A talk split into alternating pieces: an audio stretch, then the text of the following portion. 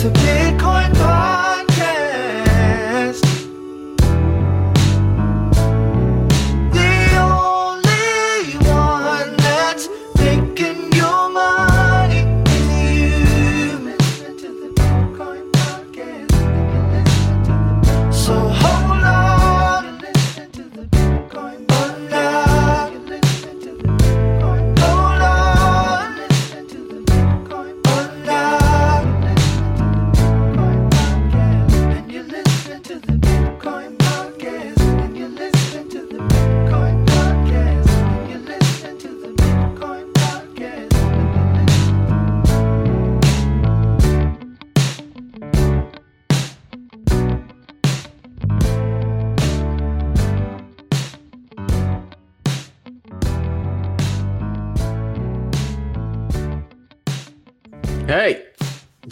song's so good. It really is. Oh. So, for those of you wondering what that says, it says the only one making you money is you. Right? So, it's like, it's kind of So like hold on. hashtag. So, hold on for life. Hold on for life. That's the lyrics are. That's that's why it's uh, you know it's kind of like hashtag no investment advice. That's what we say right at the beginning. So if we ever get brought to a court of law, look, we say it at the beginning of this shit. The only one making you money is you. All right, that's what that's there it is. So, uh, so hey guys, uh, welcome back to another episode of the Bitcoin Podcast. I'm the host of Talks First D. I am another host, Dr. Corey Petty, coming at you. Nice. and I'm the third host, Jesse. Uh, sorry. It's- somebody's sorry. I, I get distracted by What the kind of what are you drinking, dude? I get. I'm drinking, Drinking, life, uh, bro. I am high on life. I'm not, talk, I'm talking to you. I'm talking to, I'm talking to Jesse and his like little little teacup. Dude, Oh. I'm actually enjoying it. Uh, so I have this little cup for uh, a thermos of tea that's been like souped up with like extra caffeine, so I can like really be here.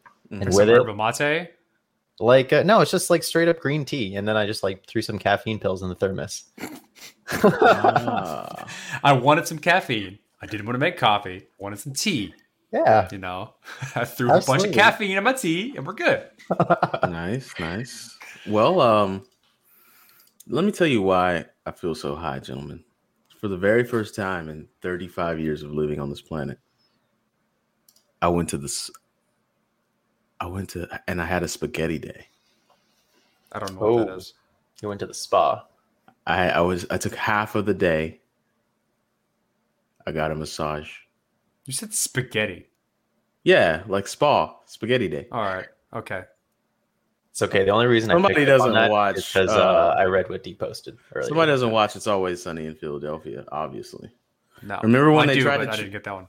Oh, when they tried to treat Charlie to a, s- to a spa day, and he was like, "Why do you keep saying this spa? What is spa? Are you taking me to eat spaghetti? Is this a spaghetti day?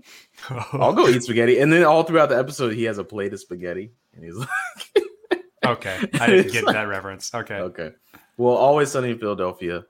Anyways, um, you guys know what we're talking about. Dude, that interview was awesome. We're talking about non fungible tokens. Oh, okay. So Well, it's the same thing, right? Like the interview was about that. So Yeah, yeah. Yeah. Mhm, mhm. So somebody once asked me, "What the fuck is an NFT?" And I answered them this. I said, "It's a non fungible token." Boom. Conversation over. So that. what do you mean? You mean you mean like just stop listening, or like you're you're, you're Nope. done and you walked away? That was like it. mic drop. I'm leaving. That's it. I didn't. I didn't say anything more. No, no, no. So, for those of you listening that uh, don't know, fungibility means uh, uh, not only like, like equally weighted, uh, I guess, rations of a thing, right? So, so like if we take a take the dollar, a dollar is a dollar is a dollar is a dollar. But if you take baseball cards, you could have a thousand baseball cards, and the um, Babe Ruth is going to be worth way more than the Jose Canseco, right? Hmm. So that's fungibility. When something is My dollar, my dollar is no different than your dollar. If we That is exchange dollars, it doesn't make doesn't make any difference. These are It- like, I, facts. I, I, I, for all intents and purposes, by the way, not for all intensive purposes, which was what I thought it was when I was younger. For all intents and purposes, yes. it's the same thing, right? Uh, intents and purposes. no, me to read the, uh, book definition? Intensive purposes. Intensive and what I thought it purposes.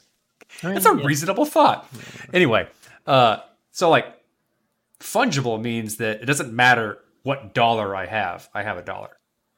Non fungible means that I have this thing and it's unique. It has a mm-hmm. level of uniqueness to it. That's about it. That's that's the, that's the general gist of the definition. I'll I'll give you the real one from Investopedia. Fungibility is the ability of a good or asset to be interchanged with other individual goods or assets of the same type.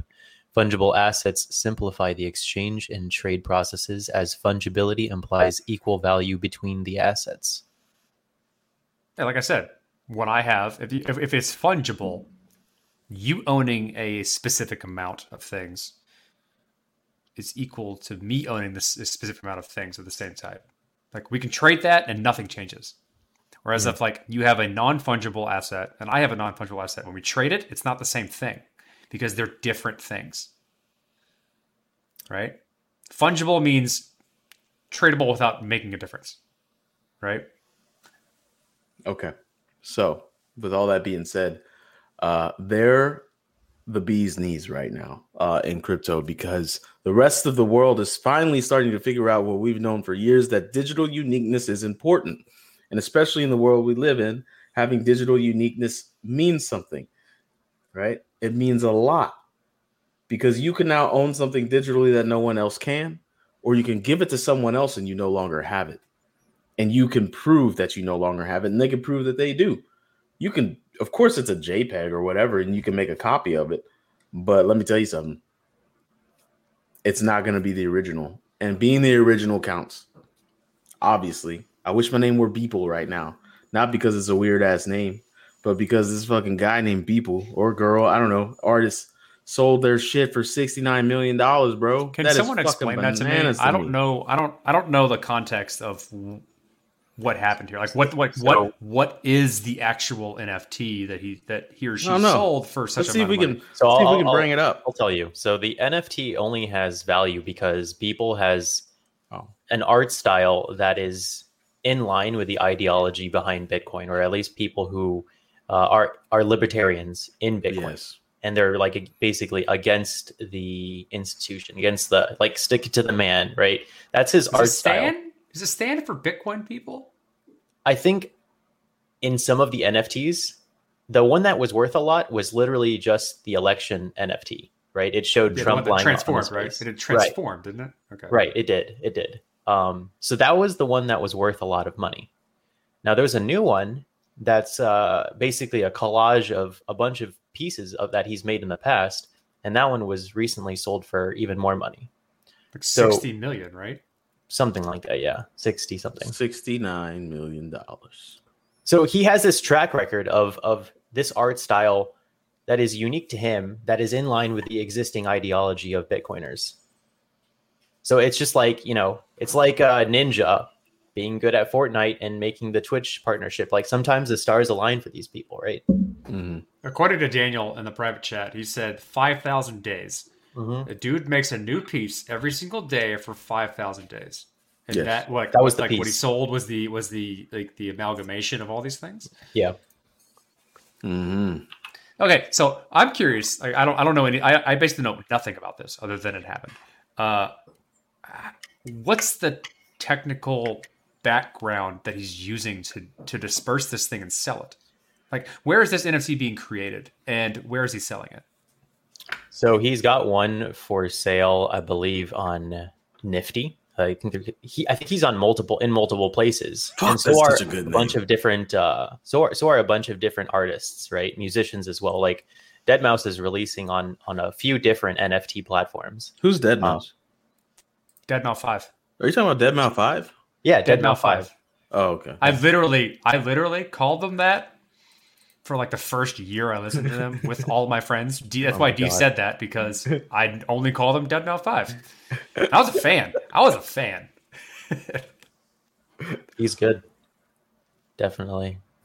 Sorry, Jesse. We definitely interrupted you. You were No, no, no, actually trying no, to say I- something. I- I don't know. but Just uh, yeah. go on, please. Dab out five. No, so so I, I just art. These artists are deploying their artwork on all the platforms. Essentially, you're asking which one? All of them. Good. Jesse, So like, I'm curious. okay.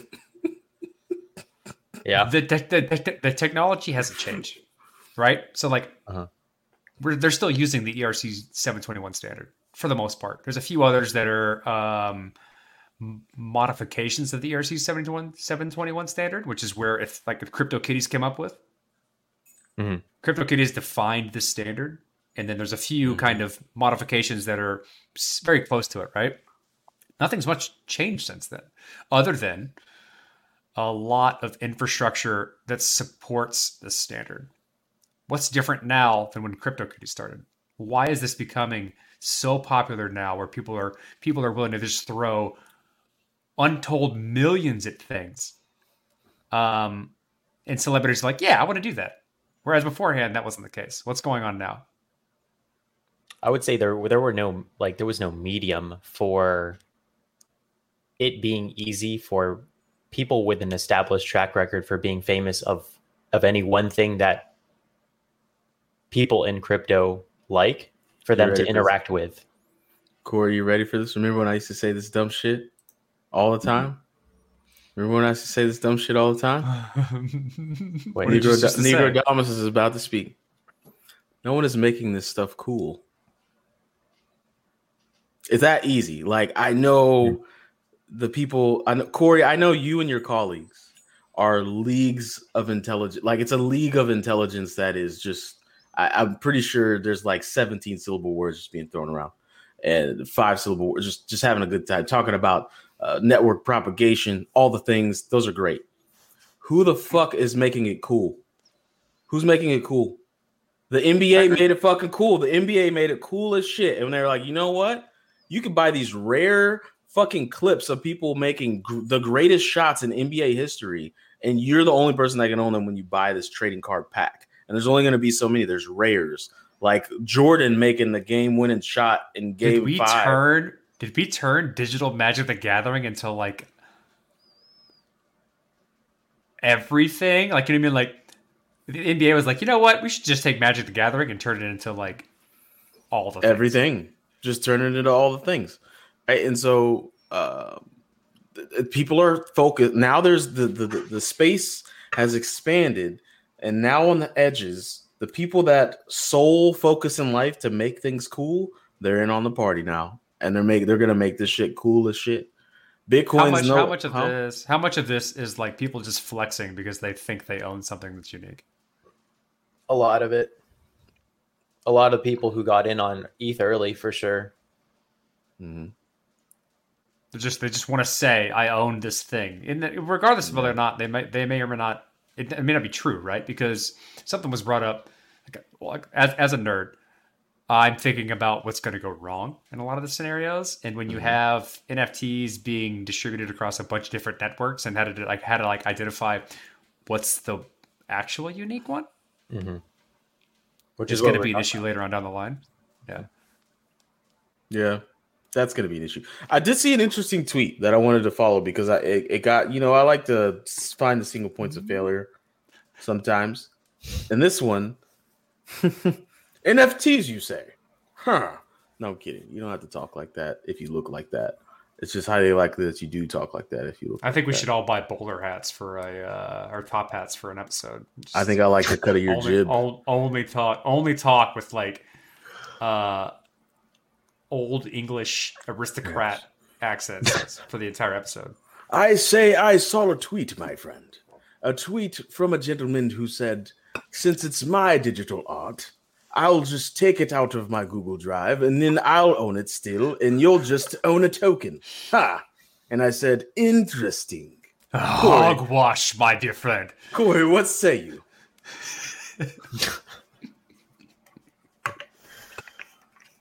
I'm not going to keep going. Well, It's for later. Okay. Here we go. It's it's if you ever see a black man talking like that, you could automatically assume he's a little bit insane. Like that's kind of like like like that guy up there. All right, so that's that's interesting proposition because I know blockchains are not robust enough to store video images. Video images are weighty. They got some beef in them, right? Like a good, well cooked beef pot pie, baby, ground beef, not steak. You fucking heathens. Now, where are these video files being stored? And if someone takes that storage away, what does that token even mean? Yeah, I've been wondering the same thing. Like, how are You those that. media files being stored? I'll tell you how. I'll tell you how they're being stored. Uh, it depends, right? So, like, what you're what you're selling with an NFT for the most for the majority of the concept. Uh, my Mhm. dogs may bark here in the middle of this off the mute. Um, is you're selling a unique piece of digital information that, that references a bunch of stuff on the internet. If the things that they're referencing are Mhm. mutable and means that meaning that they can be changed, then the NFT can be changed. And you saw this from an artist. An artist sold a bunch of NFTs and did what he called a rug pull, and he changed all of the icons to rugs That's awesome. after after he had sold them. She, I don't know who it was. I mean, that's terrible, but it's It's funny. hilarious, here's the thing. But like that's the thing. Like, what are you buying, right? So like, if you're buying a unique piece of digital media, how do you know it's not going to be changed later on down the line? How do you know Here's you own it? Here's the ahead. thing. Here's the thing. I got it. I got the answer. That guy that did that rug pull can get the, his fucking asshole sued out because he can't do that. He sold something to someone. He had property and he sold it, and then he took it back and he kept their money. Interesting that's enough. What, that's where he fucked enough. up. it depends on how you sold it, right? So like N- N- NFT is literally a very broad concept. It is a unique piece of digital information. And a part of that is going to be a license, right? So uh, there's this question of if I sell something as an artist, Mhm. do I maintain the ability to um like does wh- wh- who I sell it to can they manipulate it and change it or do I maintain the rights of these things when I sell it? That's for, the for unique art, difference. For art, that's a that's a thing. What's interesting about NFTs is that that license, like in the concept of the legality of what you can do with the thing that you sell, can be attached to the digital medium. Mm. You can do both. You can literally do both. I can give up my rights of ownership to this thing, um, or I can say you can use this based on the license of you buying it. And like, f- funny enough, Status does this in the sticker market, right? Mhm. It's like we, we have we have a market for stickers in the status app, Mhm. and it's a it's a it's a multi-sided market, and that the artists can give a, it's it's a and both sides are NFTs. The artists can give up the ownership rights and sell that Mhm. to to to some other person, so that they end up becoming the person who controls where the funds go for the people who buy the art, and the people who would like to use stickers in the application just buy NFTs that give them the right to use them inside the application. It's very fun. I mean, NFTs are they they really do change the game, um, because of the endless possibilities of, of what you can do, and people figuring this out is going to be funny. Like I'd love to kind of keep tabs on that that artist who pulled the rug to see where that lands. Because if I'm someone who Get him on the show. Get if him on I'm the show. someone who bought that rug and then all of a sudden you swap it out for some other sort of oriental rug, you swap it out for some of that shit, I'm gonna be like, no, no, no, no, no. I bought that. I own that. Give me my money back, or we're gonna have some problems. Right? So thank you, Alicia. You're keeping up with that really well. All right. Um, now I would like to request a picture That's of a little- Aladdin. Aladdin. Gotcha. That's true. right. it'll, come, it'll come in like it'll come in like ten seconds. She's furiously doing it. Riff raff, street rats. Uh, we're going for like I don't know, 19 minutes now. Let's go for another topic and then move into the interview, which I think is like one of the better interviews we've had in a Mhm. long time. Right? This this got me excited. Uh, generally for crypto, there it is, Aladdin. Um, like more than I've been in a long time because it it, it seems as though what they have done is established a Mhm. link between the the real world and the crypto world in a Mhm. way that's not the same narrative we've been talking about for so long in terms of like what's the legality of cryptocurrencies right it was mm. it was ICOs happened, and then we're like, okay, what's the legality of dealing with ICOs? How to, as a company, how do I deal with implementing one of these things and and also being a legitimate business in the jurisdiction I operate in, and all all that nonsense. And this was like a step in the direction of like, that's pretty clear now. Now I can just Yeah. try and innovate. Now I can just do cool shit. And you're seeing large corporations doing this now. NBA is one of those large corporations, Yeah. right? Which opens up the game to like, oh, okay. That's like that's one of those situations where like, oh, is blockchain stupid? And then you you heard that a lot throughout the years you've been trying to do this. They're like, oh, can you tell me more about blockchain because I heard the NBA is doing something, Yeah. and that's all because of this like back end infrastructure and how how comfortable we are with the legality of doing uh, this type of stuff and what it may be useful for. Because everyone collects. Like everyone understands that there are collectors. And this is just an, an obvious way to do it that's more efficient than trading baseball cards. Yeah. It's it's exciting. And the All of post crypto is exciting, man. I, I get excited now that I int- now that I'm I've come out of the rabbit hole and can go in leisurely, you know, go in and p- poke around where I want to. I'm not trapped down there. I get excited seeing people again now this long in the game get just just fall down that crypto mess and just like, did you know about this? Did you know about that? What's this? What's that? And I'm just like, you know what? You probably know more about that shit than I do, but I don't really need to know. Like, it, you know, like it's you probably know a lot more about it than I do, but I'm pretty sure you know there's a lot of stuff I don't know about crypto. Um, now, what I'm interested in, and then we're gonna bring it on to the interview. I'm interested to see the first person who somehow figures out how to get a, a yearly APY from an NFT, like from a piece of art. They That's what I would. lo- They do. So you can you can build derivatives Mhm. from an art NFT and sell that. that. NFTs in general doesn't have to be art related. This is getting good. Let's This let's let's really let's dive into that after the interview. I want to I want to try and Alright. like dive into the, that concept and what it could look like. Like All right. DeFi and, and NFTs had a baby. So this is Vinay Gupta. I said behind the scenes while we were interviewing him that I wanted to make an NFT that he could purchase and be my uncle and come to barbecues and hang out with me and talk to me and get drunk with me. Because this man right here is like, think, imagine you've got a professor, like your coolest professor, and it's him. Like, just I don't understand how this man thinks of the things that he thinks up but he is beyond the word genius. And I always feel really honored when I get to talk with him. I've had beer with him, talking to him in person. He always looks like he's digging up dinosaur bones. I will take that little jab at you, Vinay. Same, same style. I like it. But anyways, without further ado, Dr. Vinay Gupta. Here it is. Just getting to the point of like you're just getting to the point where like, okay, I have the POC from Ethereum. This is where we go from here. Mhm. So you've been you've been doing some things since then, I'd say.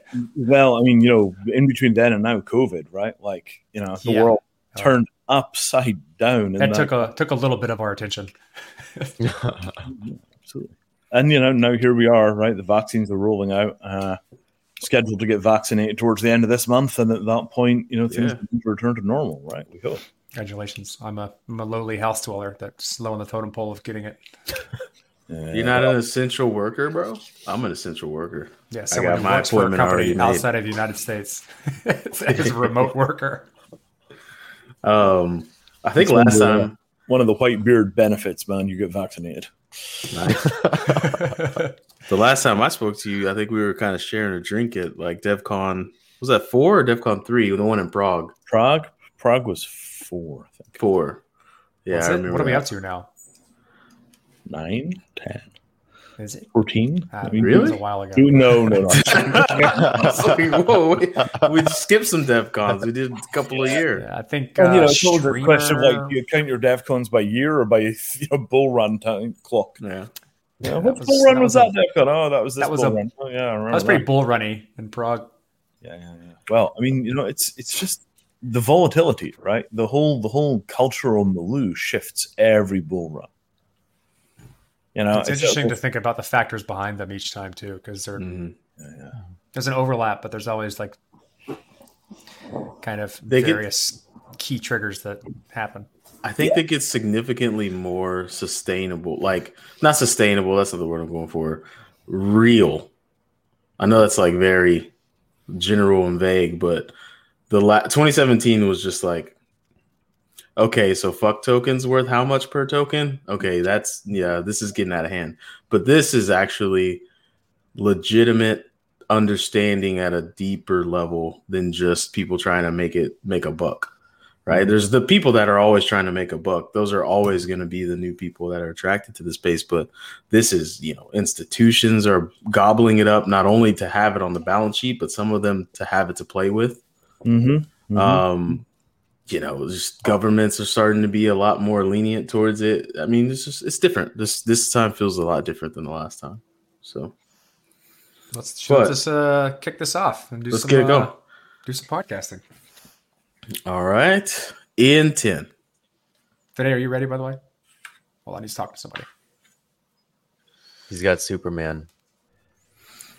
Corey, you want to lead in? Jesse, you want to lead in? Yeah, I'm good. All right. You do it. You do it, Corey. I'll do the next one. In 10.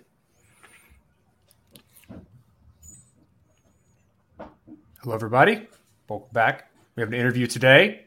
Bringing back to the show Mr. Vinay Gupta from Mattereum uh, and a bunch of other stuff, but current project is definitely Mattereum. You're spending a good portion of your time, I imagine. Welcome back to the show. For those who have not uh, heard you on like previous episodes that we did on Hashing It Out or the Bitcoin podcast, why don't you give everybody quick introduction as to kind of who you are, where you came from, what you do?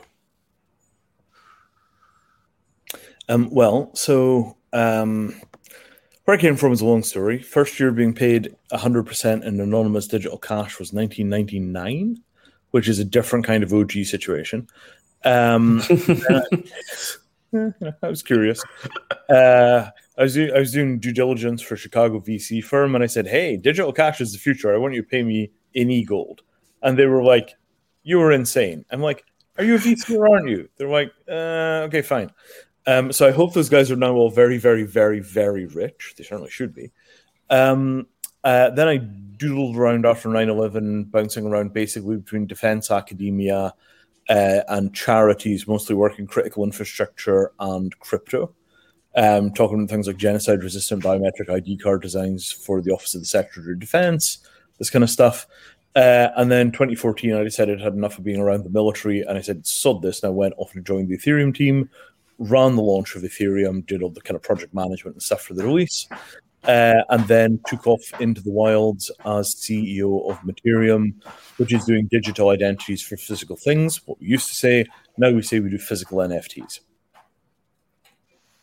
Have you found that changing that verbiage has made it easier for people to understand what you're doing? And how much do you like? If if so, how much uh, of that do you like give credit to the hype around what NFTs are? So I think that the NFT thing is remarkably not that hypey. You know, the critical thing about NFTs is they're regulatorily unambiguous. NFTs are property, they're not securities. You can make them, you can sell them. A brand like the NBA can come along and flog this stuff to anybody that's willing to buy it without any regulatory complexity. So we finally have a crypto product that can be bought by Main Street without any weird questions about what is this. You know, doesn't come with any complicated theology. You don't have to believe in Satoshi as a time traveler from the future sent here to save us from central government.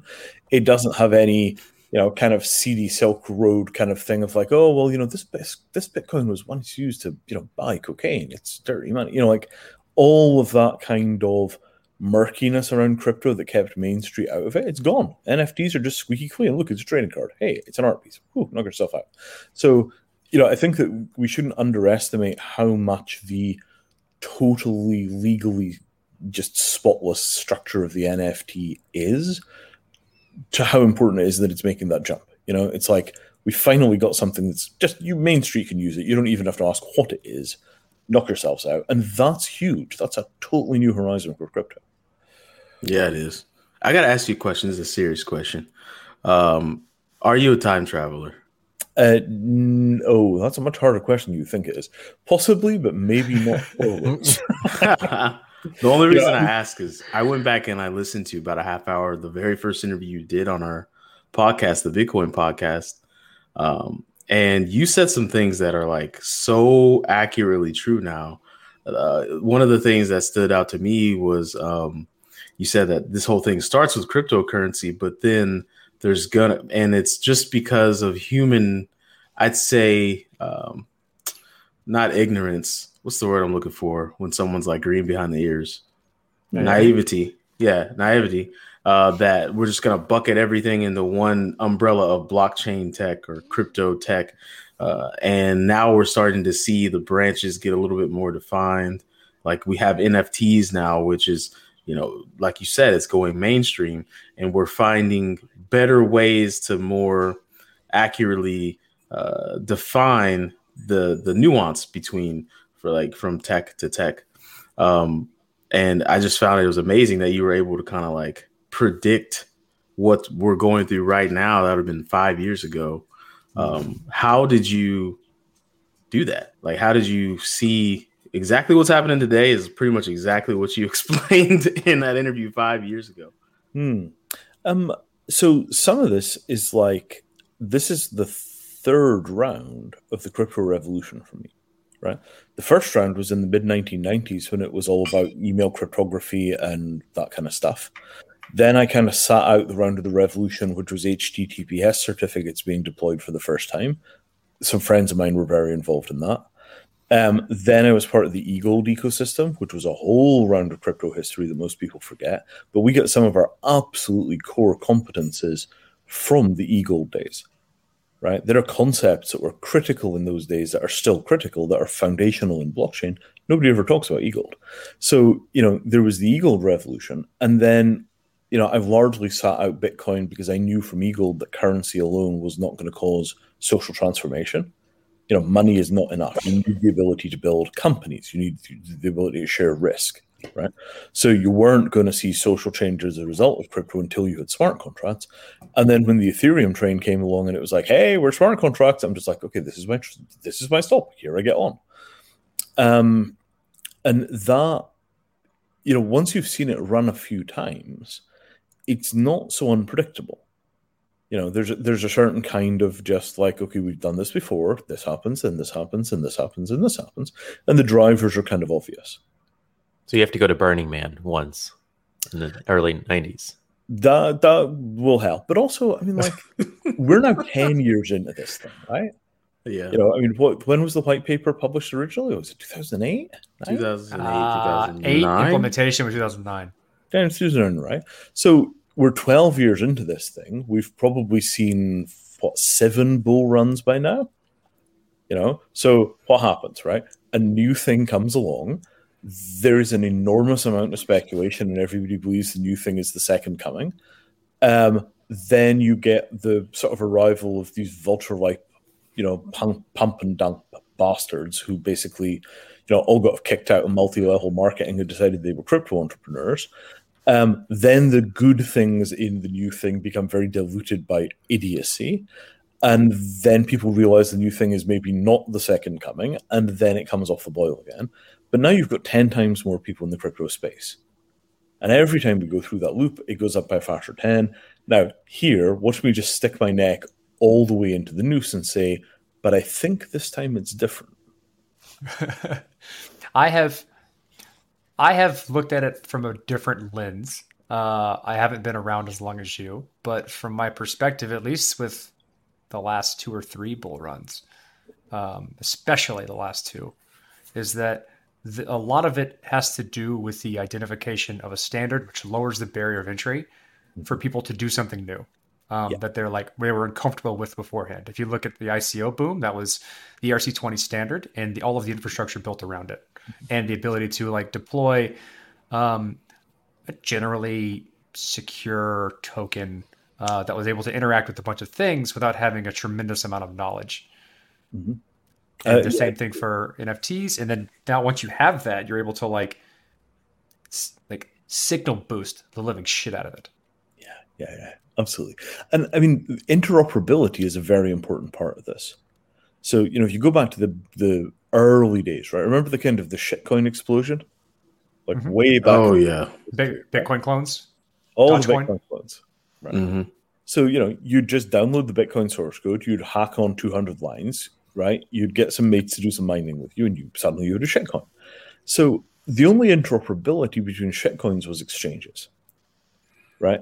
And the shitcoins themselves were kind of featureless apart from the fact that they were kind of representative of different kinds of communities. So that sort of thing, you know, what I see with each one of these revolutions is that the interoperability becomes deeper and deeper and deeper you know the ability for me to take my project and wire it up to your project and he you know you wire it up to his project and he wires up to her project and suddenly all these pieces are working together you've seen this with defi in a really gigantic way but defi is still you know it's like taking the guts out of a high frequency trading system and then dumping it as a public api you know like nobody really understands defi unless they're a full-time professional financial engineer um, and then we look at this NFT thing that's happening, and the NFT thing is like you could explain it to a five year old, and five year olds will get it faster than adults.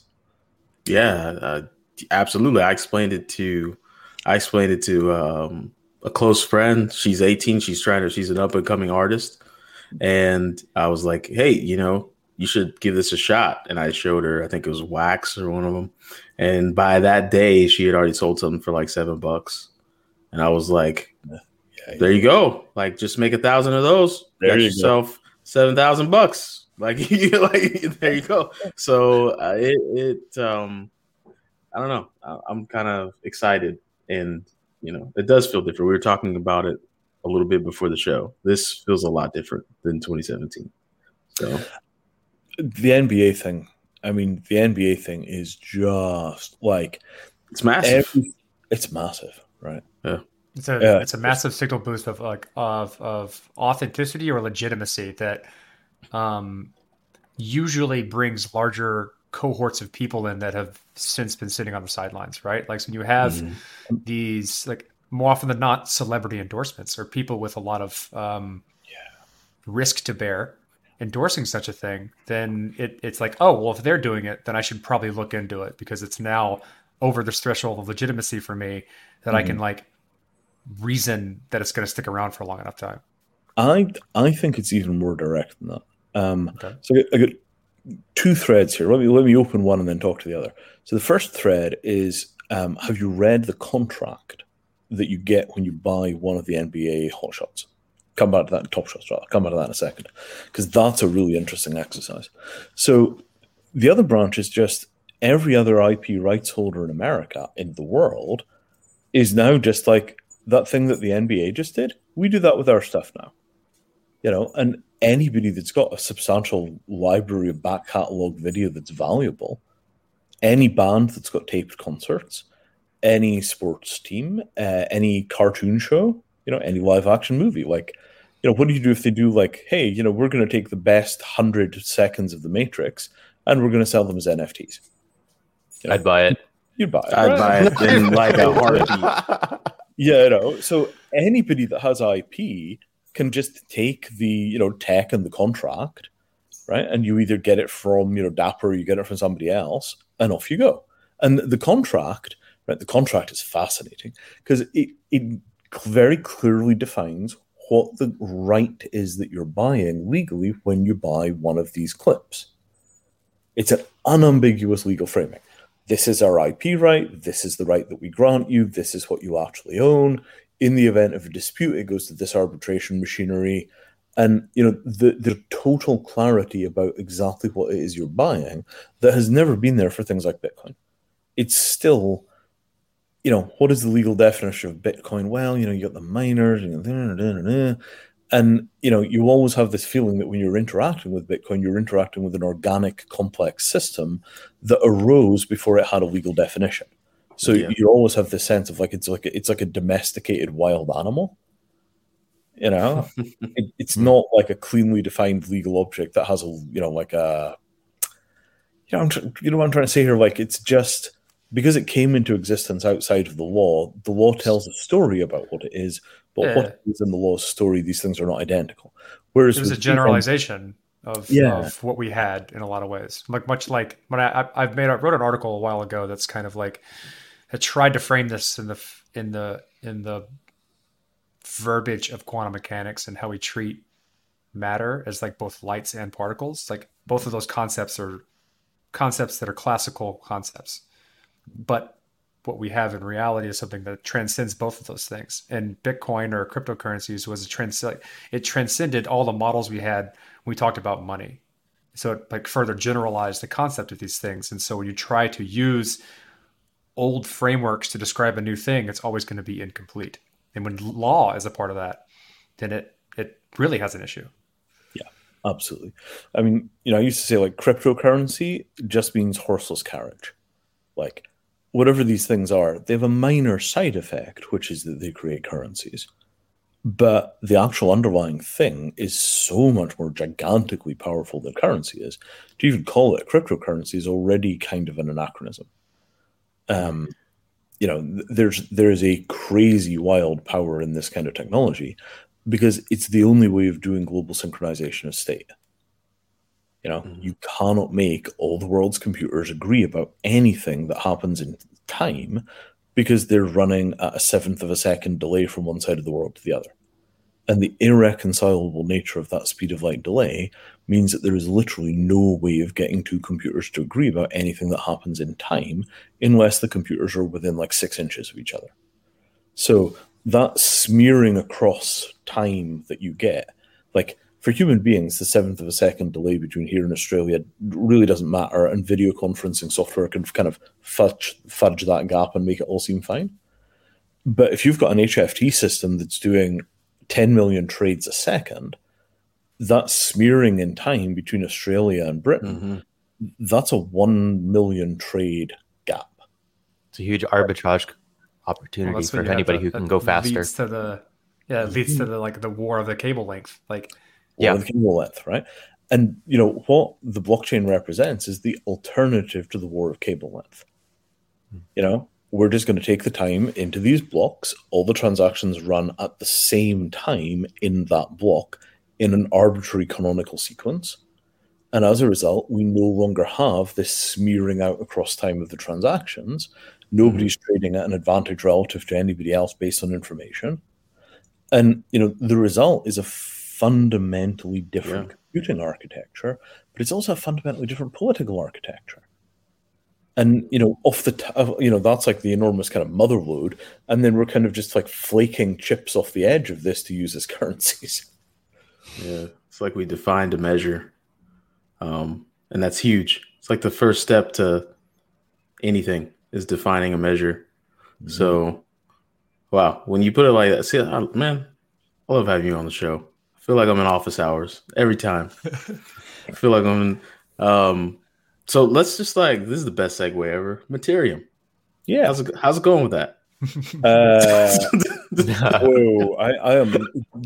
There, there's an old album by a singer called Ani DiFranco called "Living in Clip," right? And you know, it's about being on the road, and you're just like, you know, the amplifiers are clipping because everything is too loud, and you're Mm. just kind of living in clip. Right now, I'm living in clip. We are eh, ten days out from dropping the first two collections of physical NFTs. So one will be the infamous Shatner project, which has gotten delayed and pushed back so many times because of outside circumstances. Finally, pray God, ready to roll. Uh, and that is going to be oh, it's going to be so much fun. We have so much cool stuff tucked up our sleeves on this. Um, so there'll be the Shatner project, and then there will be the Gold project with our partners Local Wallet, uh, and that will be a bunch of gold brick NFTs. And for those, you will be able to buy gold from Loco. And once the gold has arrived physically in their vault, you can mint an NFT for your specific gold bar, pop your art on it, and then sell the damn thing. Hmm. Um, and about so the art is backed by real gold. or the gold is backed by real art. All Do you need so the art? I need a. Well, I mean, Drink. gold traditionally gets cast into beautiful things, right? So even if you're just buying the gold brick because you want a gold brick, and there are very good reasons for having a gold brick, um, then you know you might as well have a pretty gold brick if it costs you back. you know? Vinay, I've got a question. Did Sure. you see? Did you see Beeple's uh, art piece that essentially transformed after the election result? Mm-hmm. So, how how impactful is that transformative NFTs? Um, so with all of this, uh, such a delicate line, right? So we're only at the very first evolution of asking what an NFT is, Mhm. right? And I think that what we'll discover a year from now is that NFTs have broken into six or seven different things. Mm, So this thing that we think of as real world asset NFTs or physical NFTs, some people call them delivery NFTs. You know, those things in law are in the general neighborhood of being warehouse receipts. It may not be exactly a warehouse receipt, but they're in the general neighborhood of warehouse receipts. Um, whereas you've got other things which are like copyright licenses. You know, an NBA uh, hot shot, top shot, I don't remember what they are. Top shot. Top Shot um, is basically very close to an IP license, right? It's it's a funny kind of little use license, but it's more or less in the family of IP licenses. Then you've got things like you know the ones which transform, and those are basically software. You know, you're buying something, and you know what happens if you do something like taking it a, a very complex NFT Mhm. and you pack into it the logic for something like a little adventure game.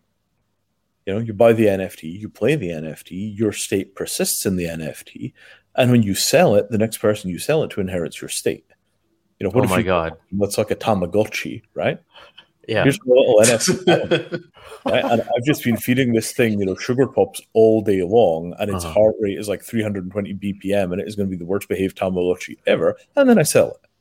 Do you uh do you do you watch anime, Vinay? How could I not? Okay. Do you know Hunter X Hunter? I did not know Hunter X Hunter. Okay, watch that one, right? And then uh, watch when you get to the there's an arc about something called Greed Island.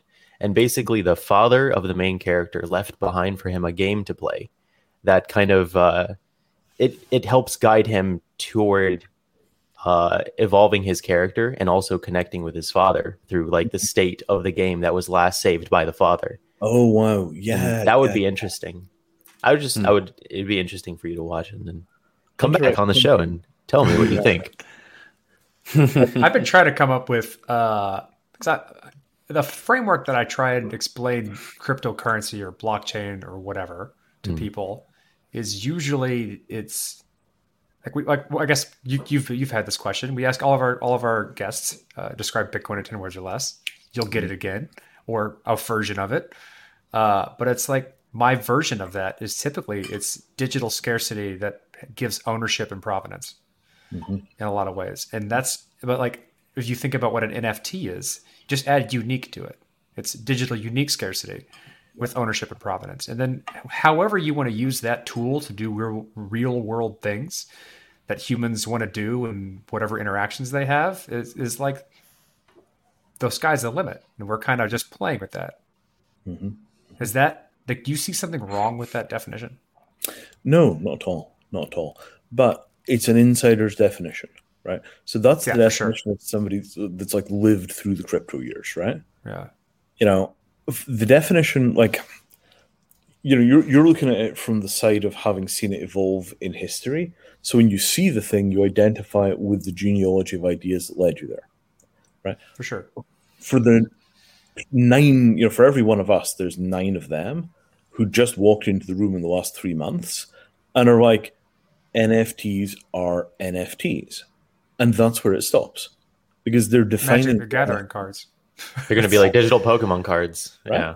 but they're, they're the critical thing is that they're defining it by its behavior and by their experience of it. Hmm. They're not defining it by how it came into existence and the history behind it and any categorization relative to other things. For them, it's just a thing in the environment that they've picked up and they're playing with. Because there's a real difference when you see something evolve from nothing through a degree, you know, layers and layers and building of ideas and so on. Because for you, when you look at it, you see all the things that it evolved from. But for the people that didn't see it evolve and it just lands, they just pick it up by the handle and use it. Hmm. Um, and that is it's it's it, it's such a different mindset for people that just stumble upon these things fully formed and then integrate them that way. Question. Sorry, I have I have a lot of questions for you. I don't Oh. want to take time. Okay, um, Roll on, man, roll on. IP. Uh, when uh, Jack Dorsey uh, minted that NFT by Hal Finney and sold it, how do you mint a dead man's tweet? Oh god. What is the IP involved? Like, what are the legal potential legal ramifications for NFTs in the future involved with people taking other people's content and minting it for themselves, and that artists themselves further diluting a one of one? oh boy. Okay, so um, the SEC, right? Our good old friends, the SEC. We we have a simple way of defining what the SEC's policy is towards any kind of crypto token, and we call this the Norwegian rule, right? The Norwegian rule is this: anything which is fun is either fattening or illegal. Uh, sorry, fattening or immoral, right? This is a joke the Norwegians make. Anything which is fun is either fattening or immoral. So if anybody wants to buy it, the SEC will decide it is a security. That's basically how that works. If they could Hmm. possibly interpret it as being a security, they'll interpret it as being a security. And fortunately, for the most part, crypto has been beneath their notice. They don't really care, and we've done very nicely in that benevolent neglect. Thank you. So, similarly to that, the test for copyright is not if you want to buy it, it's a security. The test for copyright is if I do this with Disney's content, what happens? So my recommendation in terms of this whole business of buying tweets and then reselling them as you know tweet derivatives or whatever these things actually are, is let's just go do that with a whole bunch of Disney things. Disney tweets, clips from Disney things that they've posted onto Twitter as little videos, whatever it happens to be. Let's just do this with a bunch of Disney content and see what happens. And if Disney are like, yeah, that's absolutely fine. We don't mind you doing that at all. You can absolutely sell our tweet. Yeah, you can sell our Mickey Mouse tweet all day long. We don't mind. It's good with us. Then at that point, we know where we stand relative to intellectual property and we've established how things work. Okay. Mm. So there's a Disney litmus test. The Disney, because It's DLT? Disney- yeah. because Disney literally owns US copyright lawmaking, right? Every time it looks like Mickey Mouse is going to drop into the public domain, Disney pulls a rabbit out of the hat and gets another 20 years of extension on US copyright. And they do that by massive long term political strategic lobbying efforts. Because as soon as Mickey drops out of copyright, Disney's entire thing begins to slide off a cliff. Hmm. Um, so you can bet that you know if they see people making money out of Disney content that Disney cannot access because the law doesn't really do what they need it to do, the law will be changed because they are Disney Jeez. and they own culture. That is an interesting perspective. Because I've seen in in video games where somebody takes accidentally accidentally copyright material and that creates a one-off of something that becomes essentially ultra valuable because in a system where they don't want to remove it from the system but they cannot make any more of it Mhm. I think you have a you have a legally protected and artistically protected one-off like true one-off Yeah, yeah, Yeah. that's nice. I like that.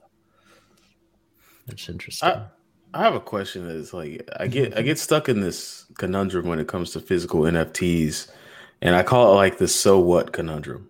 hmm And it's like, all right, so I've got this gold bar, and I also have this digital token that says that this gold bar is mine. But what Yeah. if somebody just like puts a gun in my face and takes my gold bar? Like I can't say like, have hey, NFT. hey, hey, I've got this, I've got this address here that says that that's mine. They're gonna say like, I don't give a shit, it's mine now, right? So how do you get over that hump? Like, and then furthermore, I guess like, what if I'm like, hey, I've got this address that's tied to that physical gold bar. Like, do you want it for something else? And what's to prevent me from just holding onto the bar and you buying my address that represents the bar and you go do Mhm. stuff with it? Like, it's almost like so the so what factor is like, I don't care about your crypto wallet, give me the bar. Sure. That bar is mine in my hand. Absolutely. Like, Absolutely. Ha- what gets over that conundrum? oh, we just dispatched teams of ninja assassins and they team it. Oh, I hadn't thought of that. Done and ninja done. assassins. I hadn't Um, thought it- of the ninja assassin. Turns out you can- you can rent ninja assassins really inexpensively. Um, They've been on a pretty downward, you know, they're not as popular as they used to be. well, no, they're just much better at hiding. But the uh, no, the um, the source of ninja assassins that we use, uh, we rent them from an agency that hires out ninja assassins for really very reasonable fees, and um, that that entity is called the government. Right. oh, those guys. Those guys. So it turns out if you know the correct incantations, right? If you know the correct incantations, you could actually have the the state deploy ninja assassins on your behalf to enforce your property rights. Get your gold. Get your gold. So what we spent basically three or four years doing was figuring out how to run the entire architecture of violence created and maintained by the nation state as a peripheral attached to the blockchain, like a laser printer might be attached to a Macintosh. Hmm. A lot of people don't know how laser printers are attached to Macintoshes, so you're gonna have to. I still use them though. You're gonna have to. That's a good point. Right? You just plug the cable in and it goes. Well, it turns out that you know contract law is pretty much the cable, and as you just plug one end of the contract law into the blockchain and the other end of the contract law into the state, and now the state will do its job and deploy ninja assassins pretty much on the blockchain's say so. We're gonna have to go back to been watching- centralization. Well, anyone who's been watching kind of the work you've been trying to do or look into, even since probably before Ethereum, you've been following like the concept of Ricardian contracts for a long time and how do you get the legal system into the blockchain? And I think this is what the manifestation of that. Oh boy, yeah. I mean, it's so the Ricardian contract. Remember, I mentioned like way back in the beginning of time we knew all this stuff. So Ian Grigg, uh, you know, my friend Ian Grigg. Oh, my friend Ian Grigg. Um, just as an aside here, right? Meeting Ian Grigg was one of the absolute high points of my entire career in crypto. Um, I was at some uh, blockchain for sustainable development shindig in London, and I get talking to this kind of crotchety Australian engineer dude over lunch and he's telling all these weird stories about trumping around in Africa and doing this and that with you know uh, crypto technology back in the old days. And he's got all these amazing stories. And, you know, finally at the end of it, he hands me a business card and it says, you know, Ian Grigg, and I'm like, you're Ian Grigg, you're the Ian Grigg, and Ian just stares at me like, what? I'm like, I bought DigiGold from you in like 2003. And Ian's like, oh, and I'm like, you're famous. And it was just hilarious. It was like, it was the first time that Ian Grigg had been famous. um, but all of this, all of this, chapter and verse, comes from Ian Grigg, right? Like everything that Mattereum did in phase one was 100% Ian Grigg. And then the second part, you know, we, we literally took Ian Grigg's Ricardian contract model and we just implemented it thoroughly. And then in the second part, we're building new structures on top of Ian's Ricardian contracts. Um, so that that whole process, right, the Ricardian contract, Ian was the guy that figured out that arbitration courts could be used to enforce cryptographic contracts. And what is an arbitration court? It's brought into existence by a thing called the 1958 New York Convention on Foreign Arbitral Awards, which basically says that if you and I have a contract, we can appoint a private judge to manage that contract in the event of a dispute, and that private judge will be respected as a real judge in 158 countries or something like that, 160. And you know that that structure, that 1958 convention, it's a completely integrated platform in law. Like nobody ever blinks; they use it for everything. It's not remotely controversial or unusual. And it just turns out that Ian figured out that you could use that to enforce cryptographic contracts as real contracts simply by selecting an arbitrator that understood them to be that. Hmm. And that's a fundamental plank. That is not going away. The New York Convention is pretty much inviolate. So Um, go ahead, go ahead. I'm sorry.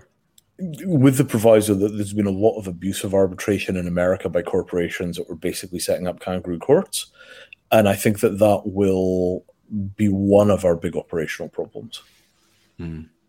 So, like, what's the holy grail moment for Mattereum's success for you? Like, when if Mattereum is used in a court of law, like, and it, it and it protects the individual's property, like, what's the holy grail moment that you're that you're building up to?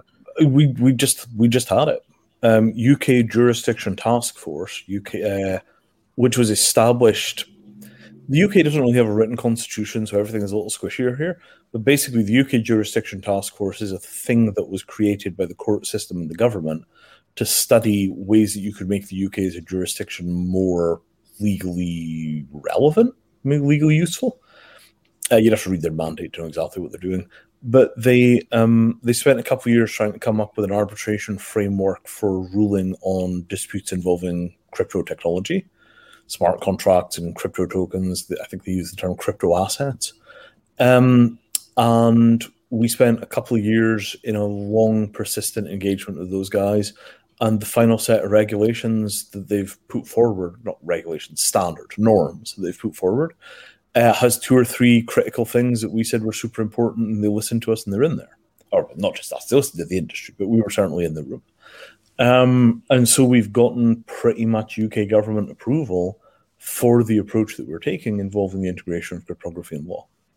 It's a really big deal. That set of rules says that the arbitrator who is overseeing one of these rulings can use a crypto key to award property from one person to another person if the underlying software technology allows it, and they can do that in their role as a judge.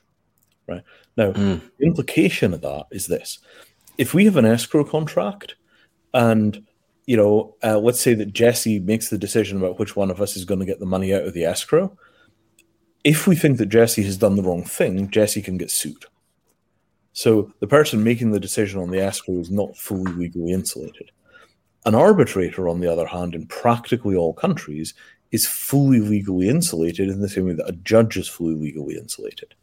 So now you get into the escrow contract, you take it to an arbitrator, the arbitrator decides who will have the money, sticks their ledger into their laptop, does the transaction, moves the money, and the entire thing is finally completely settled. Nobody can overturn the arbitration because there is no appeal process, and the money has been awarded directly by the arbitrator's hand, and the arbitrator is legally insulated. I mean, this is spectacular power. It's so much progress. Uh, because now you can just weld the crypto ecosystem right into the real world because we've got everything we need to do that. Hmm. It, it is just, it is game changing. How now that how that's happened, Go ahead. Gordon. as I said, now that that's happened, now that you've met that milestone, that's quite drastic. What's next? What do you like? What do you take it from there? Okay, so we're going to launch towards the end of this month. Here are gold bricks. You can buy gold, it goes into the vault. Once it's in the vault, we transform it into an NFT. The bars are individually numbered and allocated, which is incredibly important. Uh, you can't be working with gold bars that don't have a number on them because if they don't have a number on them, you have a claim on a bar, but it's like a debt. Whereas if you do have a number, it's not a claim on a bar, the bar is your property. Right? Anytime you're working with gold, allocated bars, not not not unallocated bars, allocated bars. So the thing that we are pushing here is a concept, right? And we're not the only people in this game, but we're definitely leading. It's a concept called NTFA.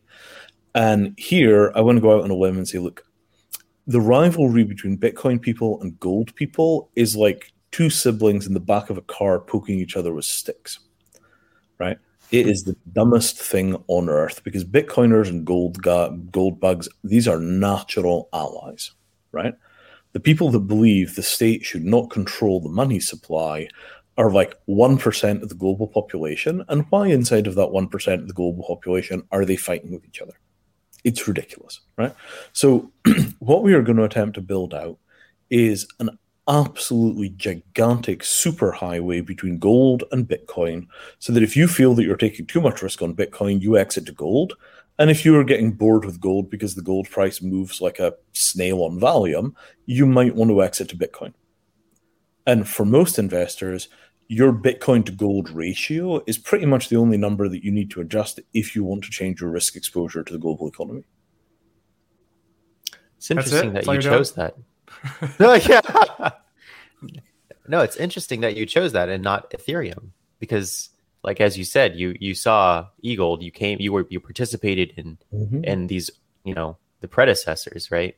And and it seems like you you see so much opportunity in terms of what you can do with smart contracts on Ethereum. Uh, It's just Mhm. surprising that you would you would create a system that interconnects Bitcoin and gold.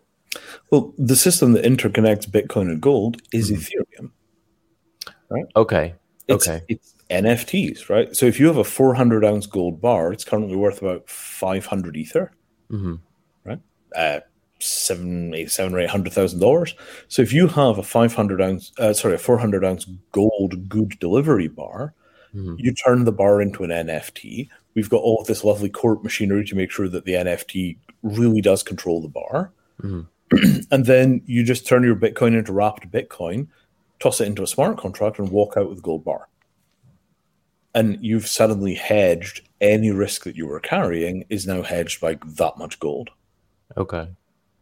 And you know this is a game changer because the gold industry, the gold industry is desperate for this Bitcoin thing to get exposure to this thing, to get into the game, to figure out how to make their shiny metal relevant to these crypto lunatics and their enormous, beautiful dream.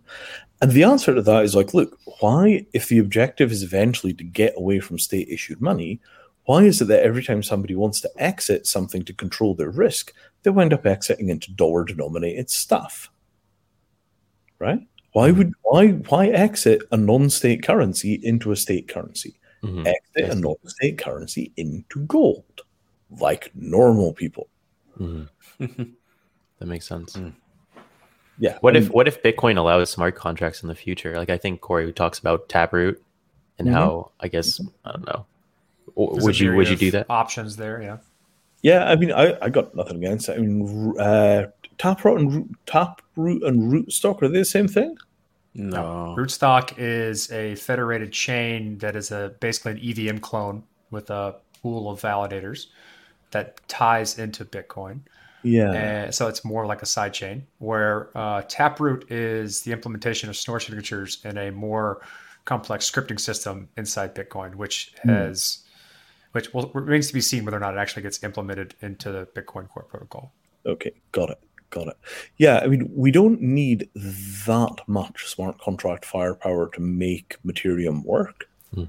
So, yeah, I mean, it, doing it in something that is kind of sidechain like, I would worry a little about the stability of that. But if it gets built into Bitcoin Core and it's capable of doing basically extend, I mean, the, the minimum that we need to get something to happen is extendable arrays. Are you are you familiar with Merkelized abstract syntax trees? Yes. That's what it is. Okay. Oh. Yeah, I wrote an article on it. And yeah, you can do it. It's it's probably even more privacy preserving than uh, other smart contracts because you don't expose the entire tree of options, just the one that's actually done. Yeah, yeah, yeah. Oh, wait, wait, wait. Hang on. So the whole tree goes in at the beginning, and then you're just moving around like a almost like a state diagram. Yeah, Ah, oh, that is a little tricky. I was assuming that you could modify the tree and upload a new tree as the state No. transit. I'd have to aware go- of. I'd have to take a look at the detail. I mean, it sounds like it's roughly equivalent to a finite state machine. I'd have to. Yeah, I don't know. Yeah. Yeah, no, doesn't matter. But I mean, the bottom line is that we don't need much power, and if it has enough power, then binding this stuff directly into Bitcoin, absolutely, because uh, you know there's no need for additional layers of complexity if all you want to do is move legal rights around. Mhm. Like legal rights are not inherently difficult to shove from one system to another system. You know, the, the law is designed to work. Like, you know, if you write your signature on a piece of paper, it doesn't matter whether it's a beer mat or not, it, the law will recognize it. Mhm. So, similarly, if you've got some way of expressing what your legal intent was in a durable format, then there shouldn't be any problem getting the courts to recognize it. And if the courts recognize it, then you can move property around in a vault system. yeah. You I think that's kind of the, the pretty beautiful thing. The the beautiful thing about your approach is like the court system doesn't work uh, this maybe I'm not saying the right words here, but I feel like it doesn't work as much on consensus as it does precedent. Like once the precedent is there, then other courts are just going to go to the precedent that's set and either pivot off of it or use it. So, um, Well, I mean, it's Go ahead. not it's not rocket surgery at the end of the day, right? Like, are you the rightful owner by contract law of this, you know, one kilogram gold bar? Yeah, I bought it. Here's the money I paid for it. Here's the person that I paid for it.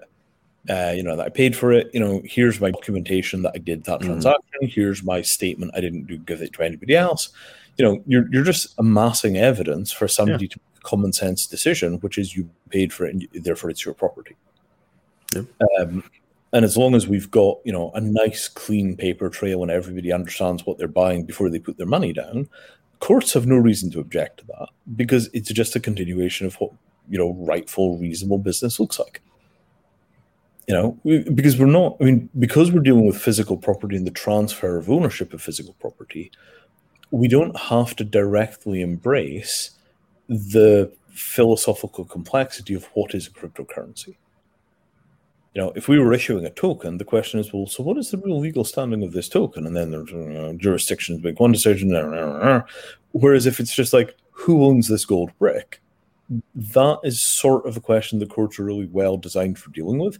And it's largely mm-hmm. a question of intent and execution of intent. And, you know, the intent is that I will sell you this gold brick in return, you will give me a car. We both agree that that was our intention. We both agree that we attempted to do it we discover that something got screwed up in the software and the software is now broken, you still want to give me the car and I still want to give you the gold brick. A judge just comes in and says, Yeah, yeah, we understand the blockchain contract was all screwed up. We understand both parties are very happy for the transaction to go ahead as planned. Cancel the contract, do this instead. You know, it's it's not asking the courts to do anything the courts aren't super comfortable with. They just need a little help with the technology. Unfortunately, this UK jurisdiction task force stuff really helps because it, it gives a very clear understanding of how the UK court system wants this stuff done. Hmm. It's super radical. I mean, That is so interesting. yeah. It's very, very deep in the woods. It's deep in the kind of nerdy backwaters of reality that this stuff is happening. Mhm. But when you change the way that the machinery of justice works, even in very small ways, the fate of nations is affected. Mhm. Because now the UK is probably the best place in the world to hold crypto assets. It's interesting how like I was reading like a, a little bio about you, Vinay, and it, you you talk about how I guess when you were younger, when you were 25, you were more of a libertarian, and how you've kind of shifted a little bit, I guess. yeah, yeah, yeah. Not, not quite sure what though. Not, no question. yeah, I mean, you know, like, uh, yeah, I don't know. I don't know. Um, I guess we have some some very short questions, and then we'll kind of wrap it from here. Um, I have a question. Is I don't think the phrase NFT sticks. I just think it's too. I mean, what do you think? I don't think it's like marketable. I think it's kind of like it's weird. Somebody's like, "Hey, is there an NFT for that?" You're like, "What? Isn't that the little code on the back of a soda bottle? What, NFT? What are you talking about?" Mhm. Like, Yep. what? If it doesn't stick, what would we call them? Like, D, there's a there's a website called Yeah. Nifty. Mhm, mhm. Yeah. They stole my idea. Then they must have listened to the show and stole my Oh, idea. Right. We talked about that when we went to an NYC NFT uh, right before the pandemic. Mhm. Do you have All a nifty? Nifties, nifties, nifties. I mean, That's six. think of like you know a lot of people will still say gif right Mhm. or they'll say you know jpeg or but we still say like pdf pdf stuck we don't That's say true. PDF. Right. PDF did stick pretty hard. pdf did stick right but You know what it is. Yeah you know what it is but pdf is you know like jpeg is much better than pdf right jpeg I like preferred. yes acronym Yeah. I like to propose a change that fillable PDF should be .fpdf and not just .pdf because you don't know if you- you're sending the fillable one or the non-fillable one, and then you run into like three days worth of, hey, I can't print this and fill this out. So then it's like, okay, what the hell? Like, and then you got to go back and find, oh, I've got two copies. This must be the fillable one. So Mhm. nerds everywhere, if you're listening, can we change the extension to .fpdf so that everyone knows it's a fillable PDF? And you know, it would just help everyone. It would help the whole fucking world. So that Yep. idea came from me. it's good. Uh, I, w- I would say maybe maybe you ought make it PHDF, and then it could be FIDF. sure, just something different because I send way too many PDFs and I'm like, I can't, get, I can't do anything with this. I'm not at a printer. I'll, I'll Oh. see you in two days, and I'm like, It's a fillable PDF. Yeah. yeah. Um, I, I mean, I, I reckon with this, what you'll get is there'll be some overwhelmingly, gigantically successful thing that will come out of the NFTs, and it might well be these top shots. So it could be that the you know the regular world will just call all the NFTs top shots, and you know, Oh, the no. NFTs will wave their little copyrighted fist in the air. No, only our thing is a top shot, and everybody That is a will be true statement. Hoover. yeah, like Xerox and Kleenex. Whatever, and dude. Do you have any ketchup? Like, Oh man. So it could, Um, could just be August, you know, these top shots or some, or some other brand has a huge hit, and that's how it becomes named. But I think NFT is it's okay. It's okay. It's not too bad. Um, Jesse also has a question he'd like to ask you. Okay. Uh, I, I- I've been thinking about modifying it, but we'll we'll deliver it as is. It's it's uh. Is what you do actually difficult? uh, yeah, yeah. It, it is. Uh, oh yeah, it's, it's. I mean, over the course of a working day, I will go from you know worrying about where the JavaScript is going to be stored for a thing to um, trying to figure out where we're going to get physical vaulting arranged for a new asset class. You know, Okay. And in the middle there'll be a whole bunch of you know discussions about can we potentially do this using a zk snark based you know layer 2 solution? So the thing which is hard is you know i need total systemic knowledge about maybe six or seven disciplines. You know i need to know a ton about insurance. I need to know a ton about you know the smart contracts. I need to know a ton about the underlying property rights uh, the physical vaulting the custody arrangements. It's just knowledge across a huge range of different fields interlocked into a kind of seamless process. Um, and you know, we're now Mattereum is now large enough that I've got specialists in almost all of those areas fairly fairly on tap. Uh, we still need somebody who's really knowledgeable about vaulting and art storage. I'm, I'm short somebody that just knows exactly how to get that done in specific ways. So if anybody is listening to this and has a background in the vaulting industry, please be in touch. Um, uh, but the yeah, I mean it's the, it's the diversity of knowledge and the being able to maintain a story consistently across all of those different disciplines so it forms an integrated product. This is the hard part of what I do. Thank you for being honest. Yeah, Uh, that that appreciate is one thing. I uh, if you have any advice, how do you maintain that breadth and that interconnect in, interconnectivity of the knowledge and being able to functionally apply it? How do you do that? Um, I took basically everything that I could out of my life that was not immediately relevant. Right. And I, I don't mean like I stopped watching TV and I live like a monk, but like I don't touch my calendar. Somebody else does my calendar for me. Right. I try not to respond to emails unless I'm the only person that can do that. Let somebody else handle it. Right. So to make the mental space, what I had to do was externalize out all of the things that were sources of mental noise to the point where I could put my attention firmly on that problem and basically nothing else. Hmm. So I do probably a third or maybe two thirds less of the things that CEOs typically do because those functions have gone out to other members of my team. And that makes time for long, inter- uninterrupted blocks where I can actually think about things and do this very detailed analysis of like, where does this go? Where does this go? How do these things relate to each other? I don't know enough about this. I need to go talk to some. And so it, it's just this thing of making the space for the research that is the critical thing about being able to get the depth.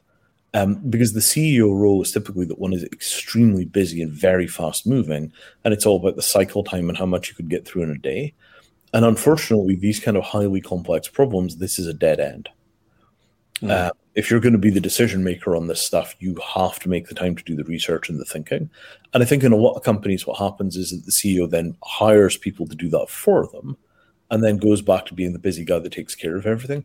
I am hoping to do this the other way around, where I hire an operations person who is going to be the busy guy, and I can continue to do this kind of ship navigation function, you know, across these kind of you know astral realms of infinite complexity.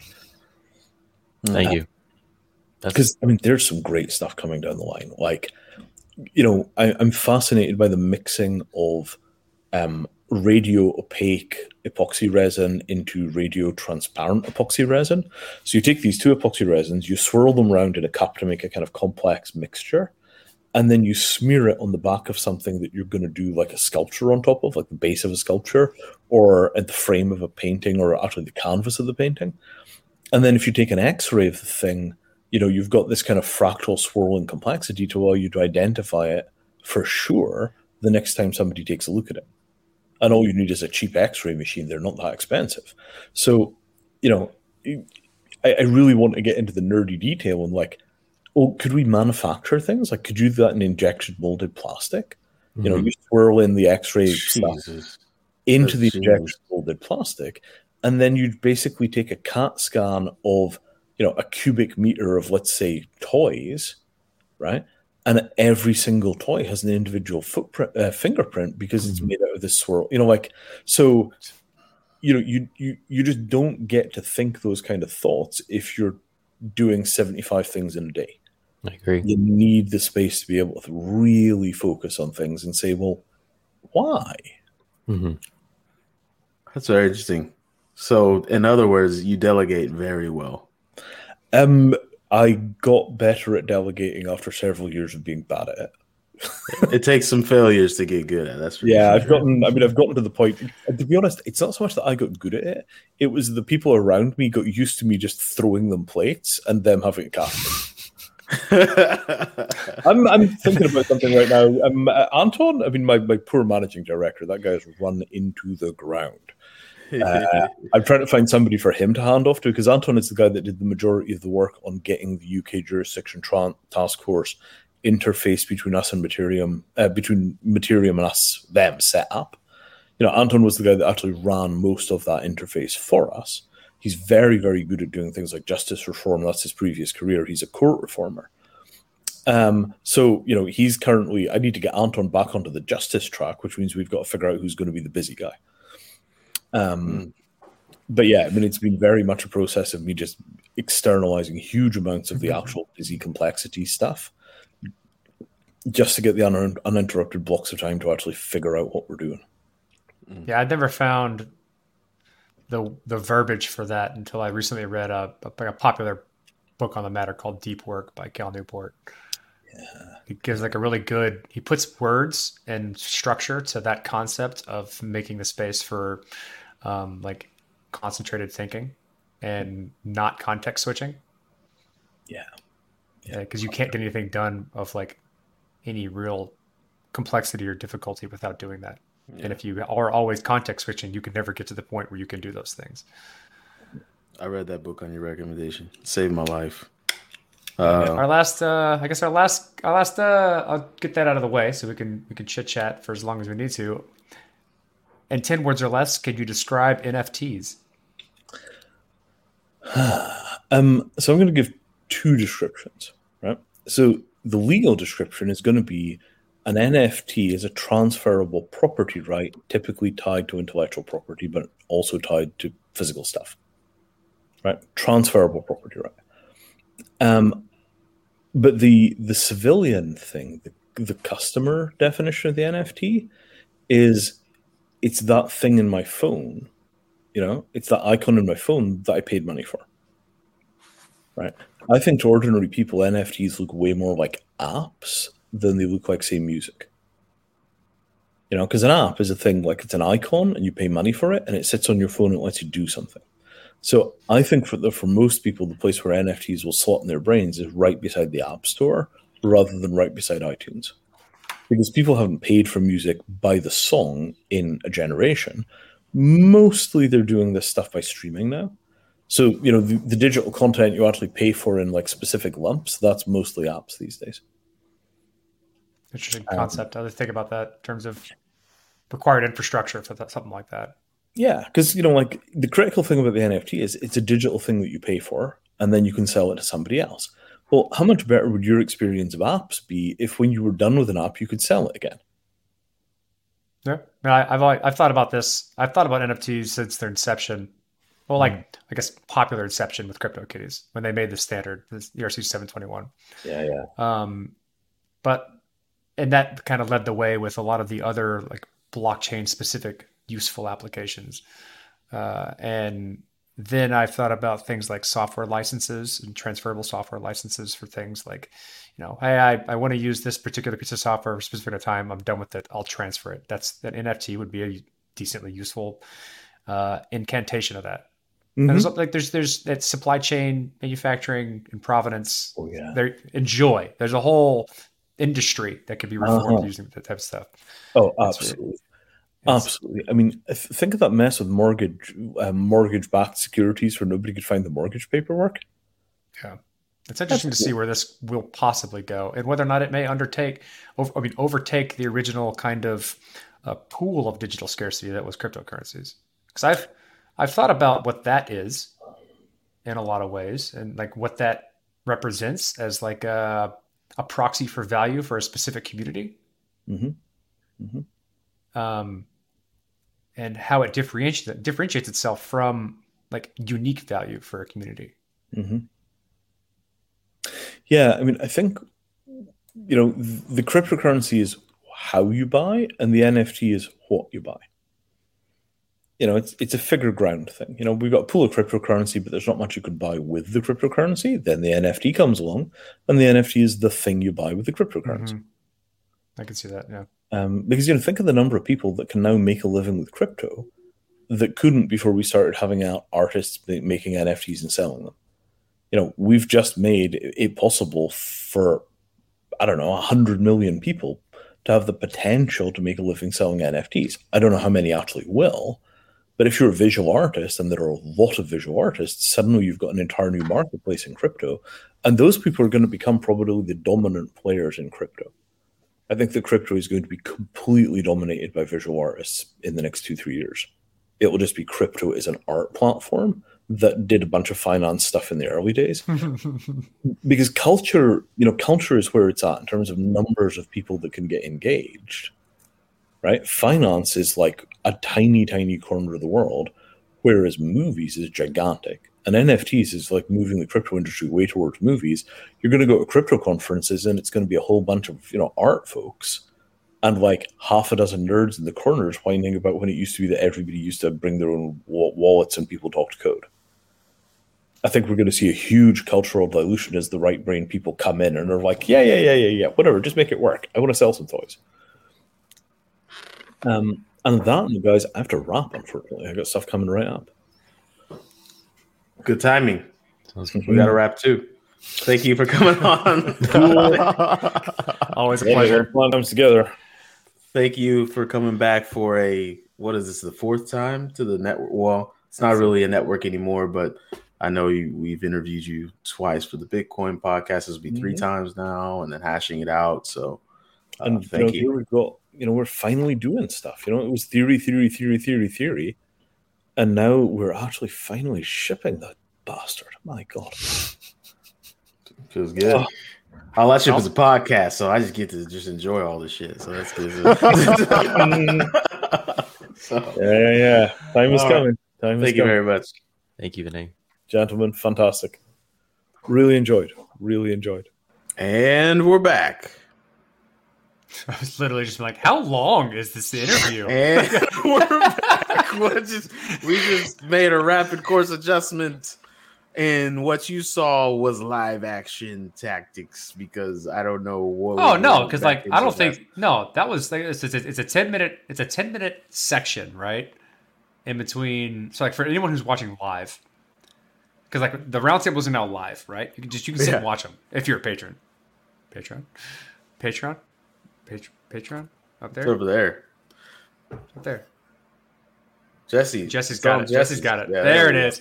Uh, so, Uh, and so what we, we thought about is like, for all the time that we've been doing this, for the years we've been doing this, we literally would re- record roundtables and we'd be like, all right, on to the interview, and then we just say like cut, right? And then we wait 15 seconds and we go back to the end of the end of the episode. And so now that we're doing live video and people can watch this shit, uh, we're just gonna play a portion. We're like I think a five to ten minute portion of the interview for people to watch, so they get a clip, a live clip of what the interview was, and we and we pick it back up. So now we're we're on the we're on the back end of that, and we can pick it back up. Hmm. I think. Well, if you, if you don't like that, we can change it. Doesn't really matter. No, I think I think I think a segment, a, a clip of it played during the live um, show makes sense. I got Five an minutes is probably better though. Yeah, maybe. I got an idea. I think my idea is a mega hit smasher, but we'll talk about that later. Um, Mega hit, smash a bang. mega hit. That was like uh that was my favorite thing about the Black Eyed Peas ever. That that I don't know. All, most of their music is trash. The first two albums are great, but for some reason there was an album where like every other song there was an interlude where they had some random guy go mega heat smasher. And I was like, what the fuck is that? Who thought that, who thought that was a good idea in the studio? They were all like, yeah. Wyclef Wyclef Jean is one of the better artists in, the, in this in, in this generation. So Oh yeah, Be careful. Oh, but that's not Wyclef. Careful. Did I say Wyclef? I said the Black Eyed Peas. Wyclef is in the Black Eyed Peas. No. No, he's not. will.i.am is in the Black Eyed Peas, and you're racist. Hmm. All I know is that will.i.am is definitely in I'm the gonna- Black Eyed Peas. I need to figure out what I'm be thinking wrong about. again. You're gonna be Oh, I'm wrong gonna, again. I'm gonna Corey. be hard wrong here. I'm gonna figure out what I'm thinking about before just I. like y'all guilty continue. I'm gonna mute. I'm gonna mute. y'all keep going. Wait, Wait, does some Corey. I, I like I like most of the Black Eyed Peas songs. You know, Guilty feet have got no rhythm. All right. is that a bad one? Like, what's a bad one? Um, uh, I would say the the one The that Fugees. What am I thinking? I'm thinking thinking of the Fugees. yeah, Okay. man. I I apologize profusely for my ignorance, and I will not talk for the rest of this episode. No, It's like there's no Andre 2000 is in the Black Eyed Peas too, right? I'll give this to you, Corey, and that's only because I only because I love you. will.i.am and Why Wyclef John. If you put dreadlocks on will.i.am, Dang, it might to be save tough. you. It might be. It might be tough. It might be tough. That's a good friend, Corey. It might be He's tough. to save, Mm, save you. I, I I appreciate that save, but it's no, it's not. No, it's just wrong. It's just pure wrong. It is. It's like calling George Those are Foreman Mike. Tyson. it's pretty wrong. That's a wonderful That is analogy pretty to what's just happened. This is pretty bad. No. Um. Shit. Let's talk about crypto. We don't even fucking talking about crypto anymore. No, so what we Um, wanted to talk about after this was um, this concept you brought up of like this this APY on an NFT. What does that look like? Degeneracy. Yeah. Did Oh, I'm gonna mute myself for a second, y'all. By the way, that's a lot of acronyms. So maybe we should define some of them for for newer audiences. I think I think you're gonna have a lot of really young kids getting into that. Like, So like APY is is is was like what is what is the A in APY? Annual It's pretty- percentage yield. Annual annual percentage yield. So like yes. how much you're getting off the top in a year from your Mhm. investment. Right? So like I invested this thing. What is the expected return over the course of a year from this investment? hmm mhm. Legit like reasonable explanation for APY? Yeah. Cool. Uh NFT, now I fucking talked about that in the beginning. If you weren't listening, stop. go away. rewind. Yeah. Stop Yeah, and re- go rewind, away. try again. Rewind, tr- rewind and try again. Be Uh, kind. Oh God. Keep Uh, going, boy. I'm here. I'm all what ears, is it? bro. Yeah. What what is it? So like how did like you were saying like what does that look like, right? So like and something that happened, something that was said in that interview, which is what I something I thought about was interesting. We built this concept of digital currency. Um, it remains to be seen what it's useful for. Like we have digital scarcity. Uh, we've associated value with it, but more often than not, it's like a storage of value. I park my money here in hopes that it gains paper like paper value, but I'm not sure what I can do with it in a lot of ways. Mhm. And what what the fuck are you doing? What business D just popped up in a book. For those who aren't watching the video, D popped up in a large book that said business math I on it. practice what I preach. Sometimes you gotta Uh, pull out the textbook every once. in a What's interesting about this is like the NFT space and like this like non fungible token space and attachment to physical goods is literally a place in which you can use that digital currency to buy things. Mhm. So we have the the fungible part, what we call cash, what we call money. And then we have this marketplace of goods for a like a, a myriad of things, a bunch of different use cases, things, whatever, that you can then use this money on. And it's mm-hmm. and, it, and it's, it's it's built together. Like the rails that push these two things is identical. Mm-hmm. That's It's fucking beautiful. That's awesome, right? It's like sexy. You want to know the cool thing about APY as a performance indicator, Jesse? Pointing at Yeah. you. Go for it. Pointing at you, Jesse. he's got the, he's got a pointer for some reason because he has no whiteboard or any other thing to point on. The the unique thing about APY as a performance indicator is because it is a generalized performance indicator, meaning anything in the world can have an annual percentage yield. I could have an annual percentage yield on the amount of mold growing on something that I planted if I were growing mold. I could have an annual percentage yield on um, I don't know if I buy a certain thing, how much more of that thing am I going to have a year from now? Or if I plant something, or if I if I if I build something, uh, if I if I say, hey, here's a group of people who are building a thing, you know, what's the annual percentage yield on how fast they build a thing? So you can literally have an APY of any of the things so long as you're creative. What's the yield? The yield is whatever the fuck you want to make it. Yield is a general term. I love So it. So what am I? What what what do you Beautiful. want to talk about besides that? I- I- Because like I, I thought thought you were gonna like talk about don't know, that so that you me. could you could like link a new concept, you know, or like Oh, no, I mean, I was just saying- D like, just I was- basically said APY is awesome. That's and it. Nothing, That's all I did. Nothing else. That's all he said, right? Okay. No, No, but like- like, gonna we- about like like- volatility of APYs because like that's something that's like you know really Yes. relevant, right? So you have stability, right? You Absolutely. have the. Uh, I think something that most people aren't thinking about, like I mentioned in the Avalanche channel when Yagi was talking about um, staking rewards, um, you actually can't just rely on the staking rewards and say that okay, because like for instance, that specific example I used was Cardano. They have an APY on paper of like say seven percent, right? But if you look at the adjusted uh, APY, right, Mhm. it's actually negative 2%, negative 2.04 or negative 2.4, something like that, right? So people, I, I, I assume the smart people are looking at adjusted APYs, right? And they're also factoring that into, again, like you said, it's it's an indicator, it's a generalized indicator. So you can't just look at that one thing, right? But that that is one thing to take into account into a whole bunch of other variables that do adjust the APY in real time. And so I think maybe if you guys know any any other factors that might adjust What's adjusted? What do you mean by adjusted? Can you explain that? Mhm. so so yeah yeah so um, as you as you increase the amount of token in circulation if it outpaces um, the let, let me let me just pull it up so i can read it So here's an example, right? I want to try to make, I want to, I want to like make a concrete example for people to understand. Mm-hmm. Uh, I got a, I got a raise, right? Cool. Um, am I making more money? To me, Are you? You are. I- I- I- You are. If I, not yeah, from a, from a surface level standpoint, I may be making money, but if that raise is not commensurate or on the same level as the level of inflation of the underlying currency that I take my money in, then the buying power of the money that I make is less than Right. what it would be if it's not at the same level of inflation. So like Yes. if if my raise, if I got a raise every year that Mm-hmm. matched inflation, then my buying power stays the exact same.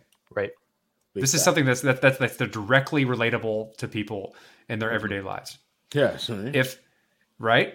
Yeah, yeah, see? And if I so get to raise, what, what what you're saying is that the adjusted APY takes into account the inflation rate of the overlying of, of the of the underlying asset.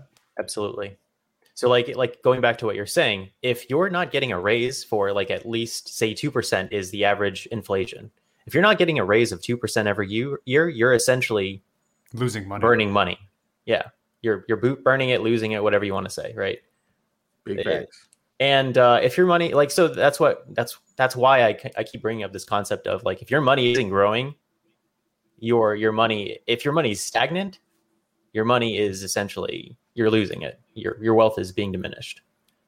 And so you have to keep that shit growing. absolutely. D, why do you have so many pins in your hand?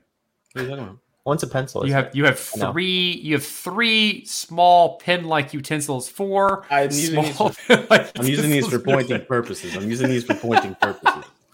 All right. You're not supposed to say anything, Corey. You're stealing the comedic effect. Oh, I was hoping that you did end up with like 15 of them. And You're stealing didn't the notice it. effect. I didn't notice it. You had the pointer at start, and then I looked back, and you have four things in your hand. You, you just stole the comedy out of it. Oh no, I I'm done with the I, joke. I enjoyed the comedy of it. I just Just slowly stop realized it. I have all these fucking pins laying around. I'm like, damn, what's wrong? what does that for? uh, Trey rack. Oh, we're going off the rails. We're Oh, okay. Sorry, rails. that's I think that means off the rails. Sorry, we have a gift now for off the rails. Yeah, yeah. This is great. I love, I love this. Um, That was clever, Alicia. so yes, Jesse's absolutely right. Uh, since in the economy that we live in, uh, you know, if you're not 3.3% adjusting your money upward every year, you're losing value. And I know what you're thinking. Like, but wait a second, like I've got all this money. It's a big pile of money. Yeah, by the time that big pile of money is supposed to be supporting you when you're elderly, it's not going to buy you that many groceries. It's just not. I'm sorry. That's the system that we live in, right? So every year you got to be thinking of, okay, how can I make my money go up 3.5%? Whether it's investing, whether it's finding some unique saving account, it's probably not, right? So traditional finance, you ain't getting three percent on traditional finance. yeah. It becomes a measure of rates, right? That's why credit that's why house debt is good because you're going what is it? It's a 2 2% interest rate, right? So you're getting that negative 2% negative, but if your investments are 11% to the good, then you're 9% to the good. Right? Um, you know, just the quick napkin math for you guys, right? That's why credit card debt is horrendous because that's 22% to the negative. What in the hell are you going to do in a year to give you greater than 22% return on that year's worth of financial activity? Uh, not a lot of things except for crypto. Am I fucking right, guys? Am I fucking right? Yeah. Depends on the what year. But No. what- so like, Yeah. back, go, like bringing it back to crypto, I'm curious about like the, the the original conversation, right? Yeah. Uh, and that is this interaction between earnings and NFTs because NFTs are going to be this like I own this thing, and there's going to be value associated with just owning it. Uh, then and from there, you're probably going to make start making derivatives off ownership of various entities. So if I if I try and put this directly into a something that I can imagine going on now, no, it's going to be uh, if I look at the Avalanche network, right? What constitutes a node? You're you're muted, D. Uh, if I if I look what constitutes a node in Avalanche, it is a it is a certificate authority. It is literally a piece of of like traditional cryptography that I own that says this is my node, and I can move that that CA or piece of cryptography to whatever computer I want. And when I start a node on that computer, it is the node that the, that the whole network recognizes.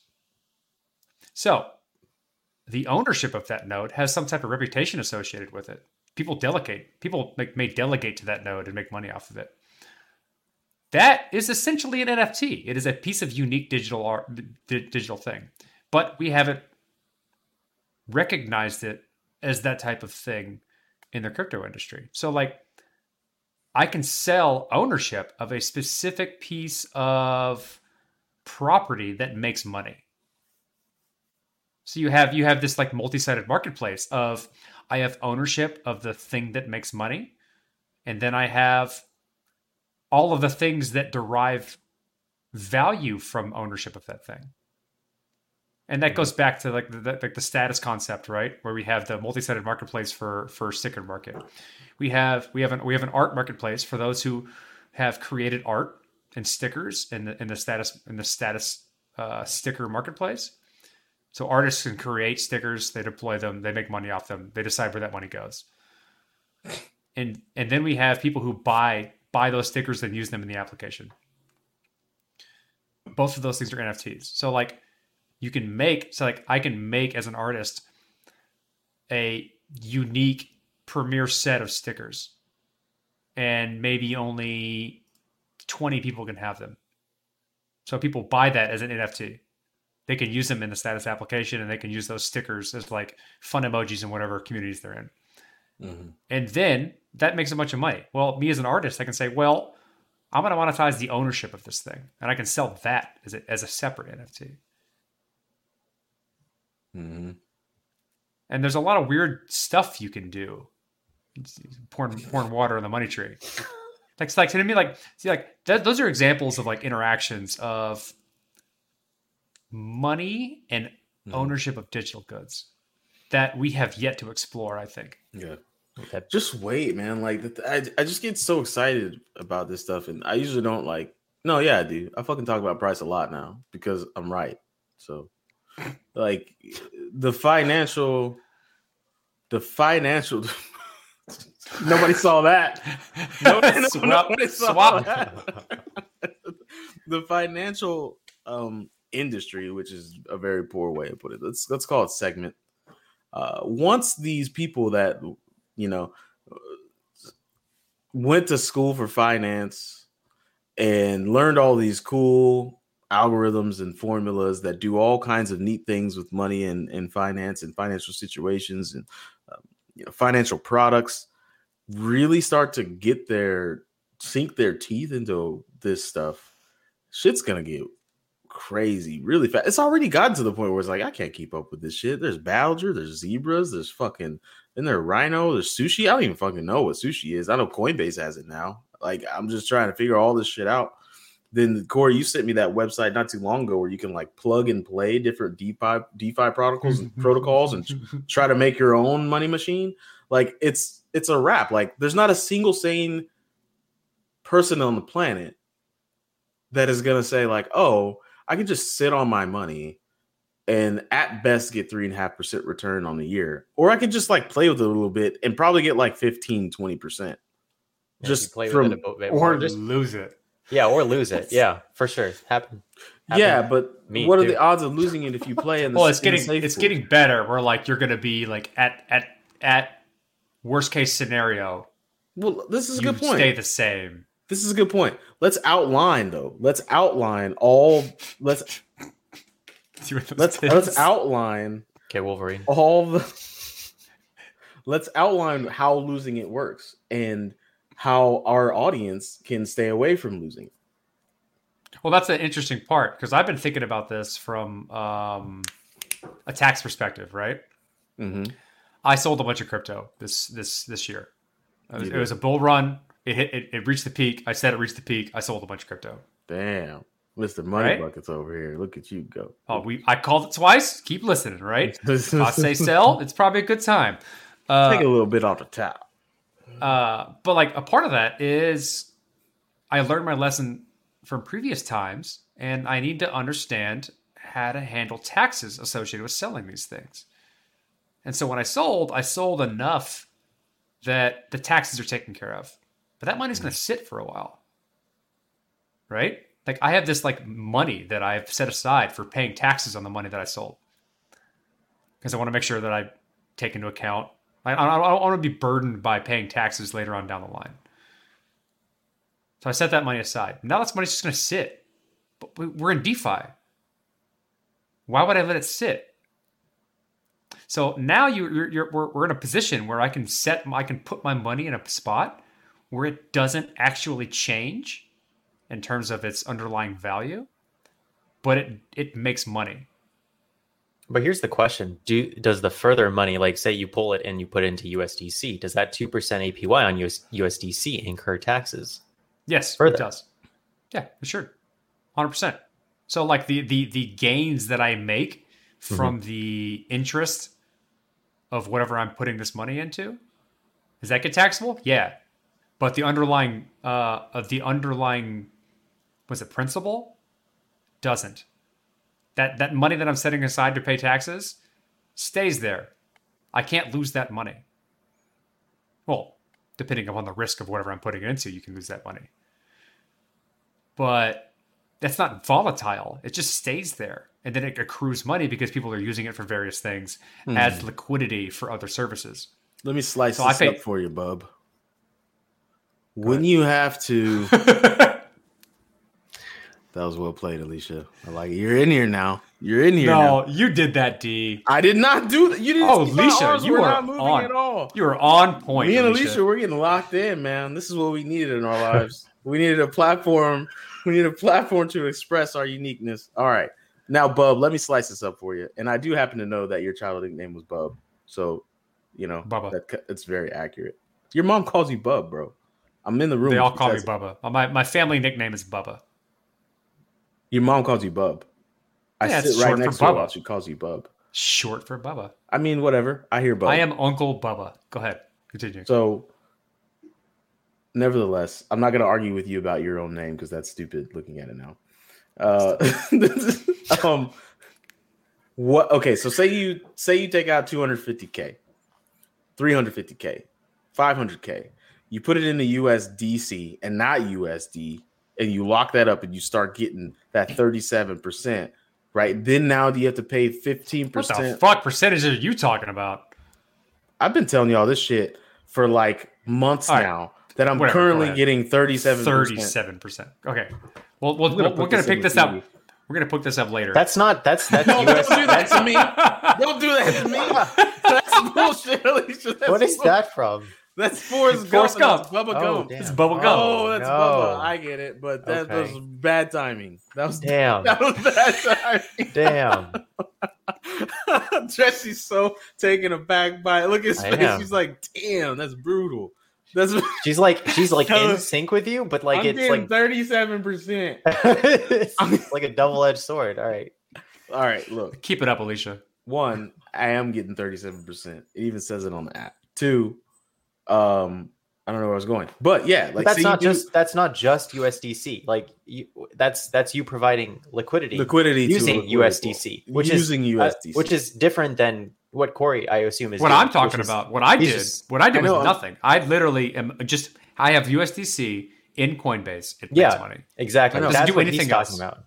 that's so that's that's what I'm saying is like wouldn't the wouldn't the return on the USDC need to outpace the so you start let's just start with round numbers. I'm trying to think Yeah, through yeah. a scenario. think round numbers. You use a round. We got a hundred thousand dollars. Okay. and we just took that out of a cryptocurrency. We now have to pay How much did you make? How much did you make? What was the initial investment? Fuck. The initial getting investment was stupid. Say the initial- 10,000. It's not getting stupid. The initial Say investment ten and you 10K, and you pulled out. 100 and we 10x. Yeah. Right. We put out 100k. So the margin there is 90k. So I'd need to pay 15% on 90k. Right. more than that, right? no, it's 15% if it's long term gains. If it's short term Okay, gains, I think okay, it's so 22%. Depends on your tax bracket, Yeah. for sure. Yeah, Exactly. your tax So, bracket. all right, so I'm paying 15% on that 90k. So what's Mhm. 15% on 90k? Yeah, I'll crank with you. $13.5 thousand. Mhm. Okay. So that 13 so so out of that 100k that's now sitting in Coinbase Mhm. getting a return because it's USDC and there's rewards for keeping USDC in Coinbase. Hmm. Wouldn't those So it's, two rewards thousand a year, by the way. I think it's like some maybe two. Per- Actually, they dropped it, right? Because it used to be. Yeah, they drop it. They move it up and down. It's like it's like 0.13 percent right now. Yeah, But pretty why not? Why not put that into a liquidity pool that grants you You're more? right. What, what my my, that's a my new. That's a new original taxable unique. Oh, My that's- I'm not original done with the math equation. The math equation keeps going. Yeah. Then every single percentage point on that new chunk of money that you have sitting in a liquidity pool, don't you pay taxes on that those gains too? So it's like a Yeah. net, it's like a perpetual tax loop. if you That's right. make money, you pay taxes on it. My, my what I what I originally said was I set aside a portion of money that was for paying taxes. I can make money off that because it's not going to do anything for a while. I I have I have intentions of paying taxes. yeah. I have I have intentions of paying taxes on whatever I make off of that money. But since I'm not actually ch- trading it, like the value doesn't change when I move it into different places to make money off of it, it's no longer taxable events because the value doesn't change. So I could I could park it somewhere and it makes money. Sexy. And since the underlying value of the thing doesn't change wherever I'm parking it, like the underlying principle and where it sits doesn't change in value. Mhm. That tax up that that that like basically like what I've set aside for taxes is continually making me money as I'm being responsible for selling crypto. Mhm. Listen to this. That's a that's a too. that's a new thing, right? Like that's that's that's, that's not something that I can think about previously. Like, well, maybe, maybe you could do this in traditional finance. I don't think it was very accessible. Listen Mm. to this. Listen to Yeah. this sexiness. Audience. I think it's that. Listen to, listen to this sexiness. I'm gonna I'm gonna put you on something, audience, and then I'm gonna let you fuck with that because it's a little too risky for me. But I thought of it while I was uh on the bidet. You can take your crypto, lock it up, get some rewards, put it on using Coinbase. Probably you can put that, get some rewards on it. Then you can take a loan out on your own assets that you own sitting in there, getting a return. Take that loan, buy some more crypto, get a return. It's just never ending fun if you want to Don't- fuck with it like don't that. Do not listen listen to D. Don't do that. That's a dangerous Don't game. do what he, D is talking about. all you would need to do is have gains that were larger than the percentage Yeah. rate on that loan. that which- amount of leverage Uh-huh. on We're essentially creating assets leverage. is is a is a dangerous game. That bidet thought was brought to you by D hashtag not investmentized hashtag don't sue me. Um, but like yeah, what Daniel said, like that's like so what what what you just talked about bro, I love is it. literally a good portion of uh It's like ninety nine percent of DeFi, like pickle and That's all like that. that's shit. what DeFi protocols are doing. That Is is, is au- trying to automate that process of what can we lock up, make gains from, lock that up, make gains from, and leverage as much as you can, uh, with the minimal amount of risk. Wait, so I just thought I was doing something fancy, Mhm. and that's just what You just DeFi described. is. You just described DeFi. that's hilarious. But then remember how you of people. That one interview person you said, uh, "Do you have your I'm sorry speech prepared?" oh yeah, Yeah. I'm sorry. I mean, they Yeah, might they- need to have they I'm, need- I'm sorry speeches prepared. That's you know that's the whole you know point. So wh- to Jesse's point, to Jesse's point, um, the thirty-seven percent that I've been ranting and raving about, and it's actually real. It comes down a little bit when I actually take that money out of the pool and I want to withdraw it from the pool. There's going to be a fee the miners are going to charge me on that, and it's going to be relatively higher than if I were just sending money to Corey because it's a complex contract. So that takes down the 37%. So I'm trying to make this realistic. Well, Another that- thing- those those margins are dependent upon how much you're actually doing.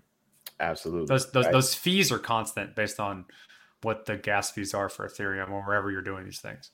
But the There's too many combinations of percentages and fixed costs that it would. It's not really like it's not really useful because it's not generalizable. You know what I mean? It's not simple. I it's not, actually it's not simple yet. Yeah. Here's the thing: it will be simple. We're we're in Yeah. the, we're at a point now where we are we are building our email client from source and then finally emailing our friend who may or may not get it because he's building his email client from source and he may have fucked that up. Mhm. Right?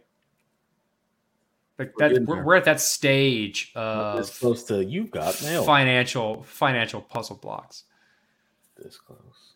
and eventually it's going to get to the point where that's not the case it's just simple you say i want my money to do this and you click and you put it in the spot that it does that and that and it does that thing I think But- there's going to be like a way that people come in and just slice that though, Corey. Unless Maybe. you're like always staying ahead and always Yeah. like putting right. in like Well, you're right yeah, the high risk stuff will always have the highest yield yeah. uh, but if the low risk stuff is still 3 to 5% It's great.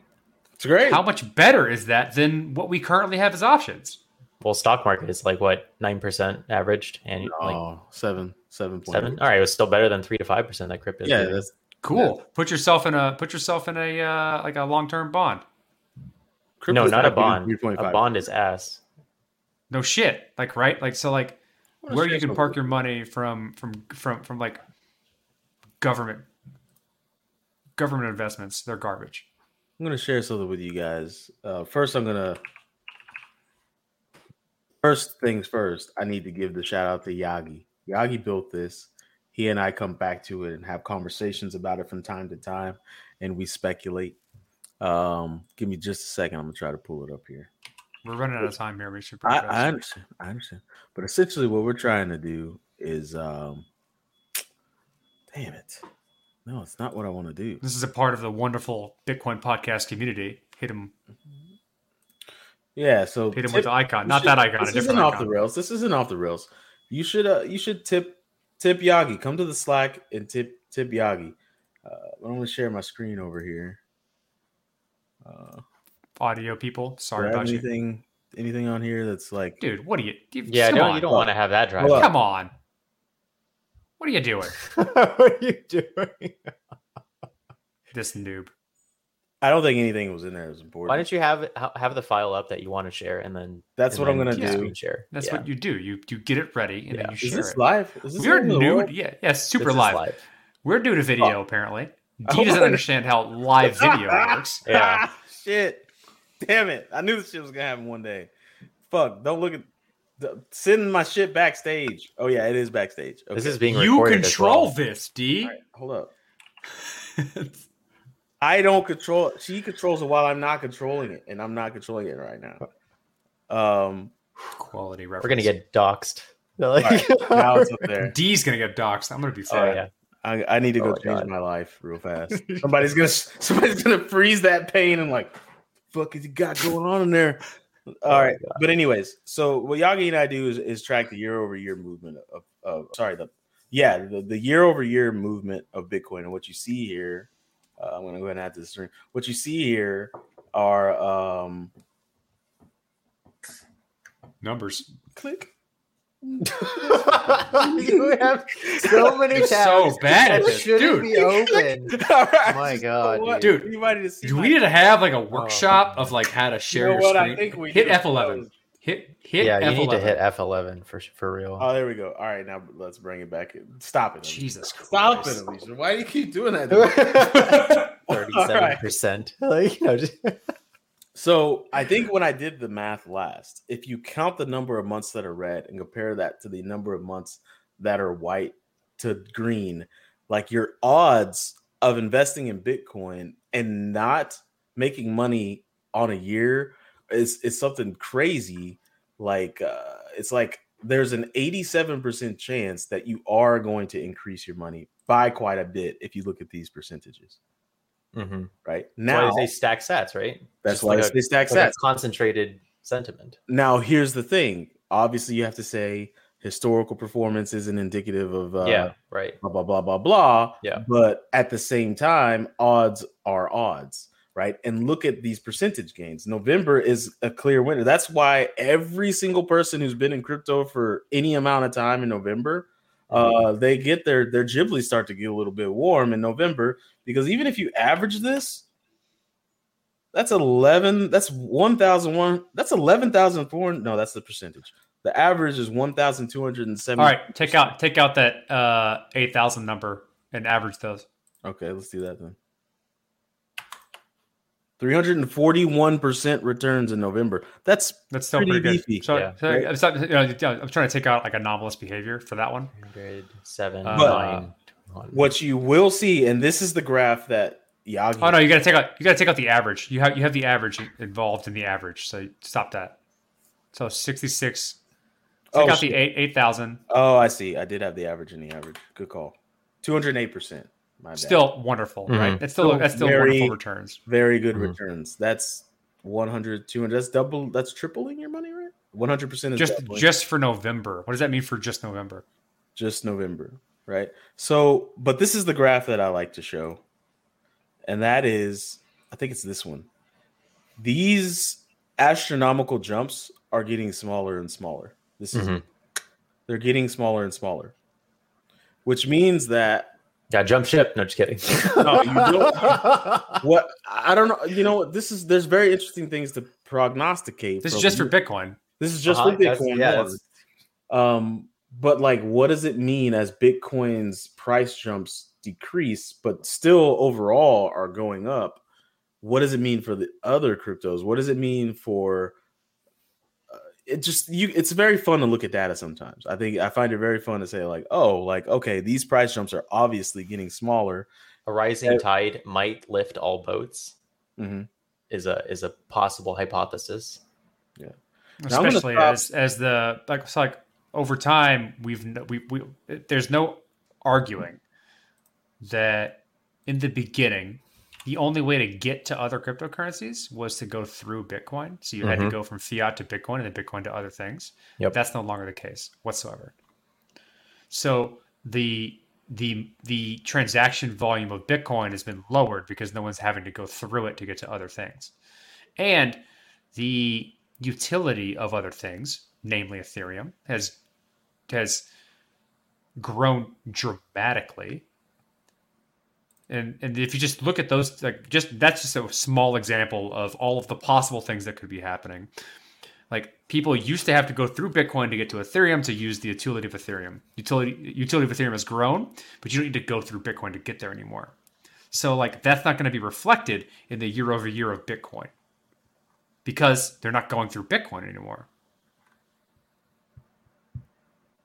And so that metric is interesting in that the reliance upon Bitcoin for particular types of, uh, I guess, yearly bumps is diminishing over time.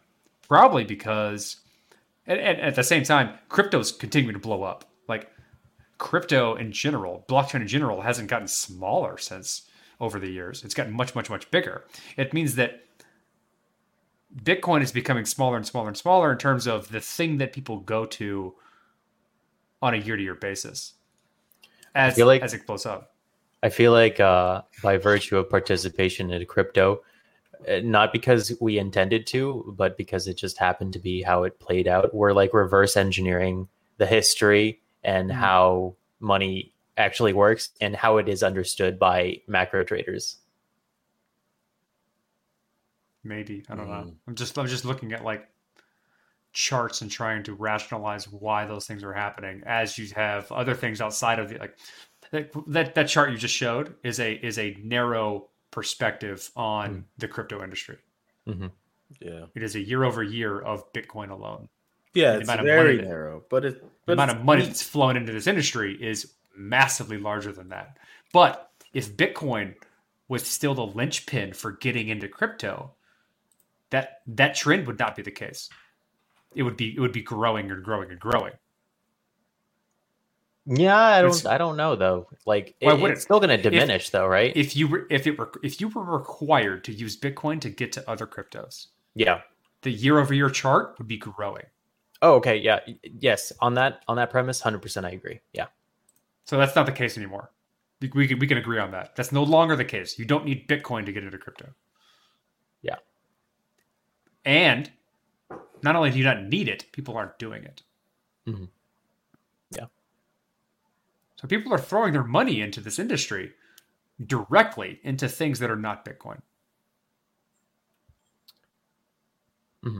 Yeah. That's agree. true. That is happening. You you ever you ever uh, feel like um like if somebody did like a simulation of you know like a moth to a flame, where if you if you modeled the flame as a speculative investment that the the the the intensity of the flame is modeled by the volume and the amount of money thrown at that specific um, vehicle then you could actually like you know kind of characterize the dynamics of the moth being the stand-in for people being attracted to the flame I, I, like interesting. yeah I know you're saying. I don't. I don't. I've never seen it, and it'd be interesting Alright. to see. We D do wants to have wrap. to wrap. yeah go for it Um, I said a hip, a hop, the hip it to the hip it to the hip, hip hop, and you don't stop, but rapping to the bang to the book.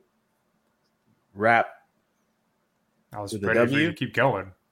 rap with the W. So, um, Are you drinking? Did you drink tonight? bro, no, i think he's just tired he gets better when he gets a little tired that's He these gets better. He gets better when he He gets, gets a better little when tired. he's tired. i mean like everybody He's- does does he kind of sucks when he's like really no on it. Oh, come on that's not what i meant oh When he's like when he's like on par, he's Oh, terrible. But like when he's just a little tired, point. On I'm gonna, point. s- I'm gonna say that to my girl later. Be like, I get Oh, better when I get a God. little tired. Let's keep on going. Sorry, that was that was whack. No, it wasn't. It was awesome. So, uh, you know, let's let's bring up the poppables. Uh, go to you know patreon.com slash the bitcoin podcast uh you know you become a patron and you can help us make better content you can see all of our patrons that have supported us to this point have obviously got us to a point where now corey has high deck like high clarity cameras with fuzziness fuzzies You like you that know, fuzzy background? You like that fuzzy Jesse's- background? Jesse's got like look at his hair. How much money are our patrons helping us with to, for you to have locks like that? Like what kind of shampoo are you using? You guys do that. The patrons do that. They allow this man right here to have some of the best hair in crypto. Not sure how that Guaranteed, dynamic guaranteed, works. But guaranteed. Jesse's using a bar of soap for. It's shampoo. part of the tier. It's So if you pay Jesus. five dollars, it goes straight to was too loud. Jesse's shampoo fund for that. Damn it, it's nice.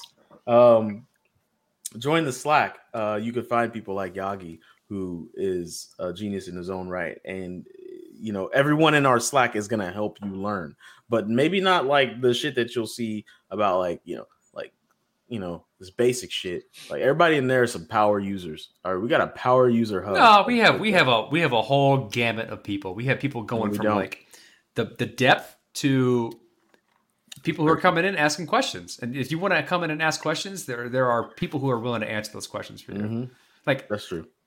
We're we are very welcome to people who don't know what's going on or interested, who want to learn from the people who are like balls deep in this industry.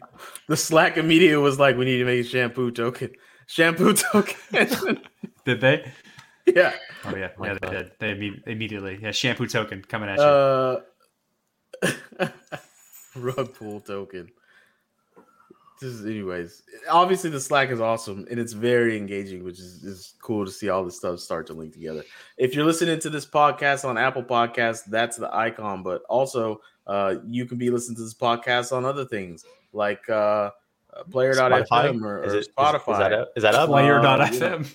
Um, Player.fm. Spotify is still pending. uh, We're kind of in How a the fuck are we with not on the government. Spotify? Yeah, we need that Spotify. We're in How a the dispute fuck are we right not on now. Spotify? We're in a dispute right now because of All right, the old cool. show that we had. So, uh, you know, once we get that, what is it, a copyright strike, whatever they fucking say. Once that's done, we're fine.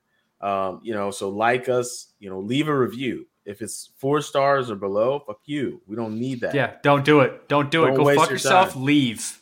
Do We not give us anything below five stars. Stars, baby. Cinco Five estrellas.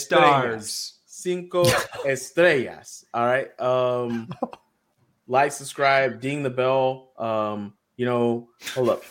You know, like uh, please share, like, subscribe, follow, and review our show. What does that say about fax machine? So we do take Uh. Tim, Timmy, Ti- Timothy is leveling up at infinitum on the, the Slack. Has said uh, Fax Machine, the only podcast on fax. That's right. Get him, son.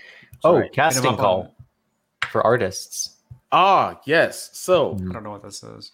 in our NFTs. quest to give NFTs to our audience in a way that brings value to their lives, we need artists, digital artists, to come and work with one of our Slack members. Slack Timmy, I'm looking at you.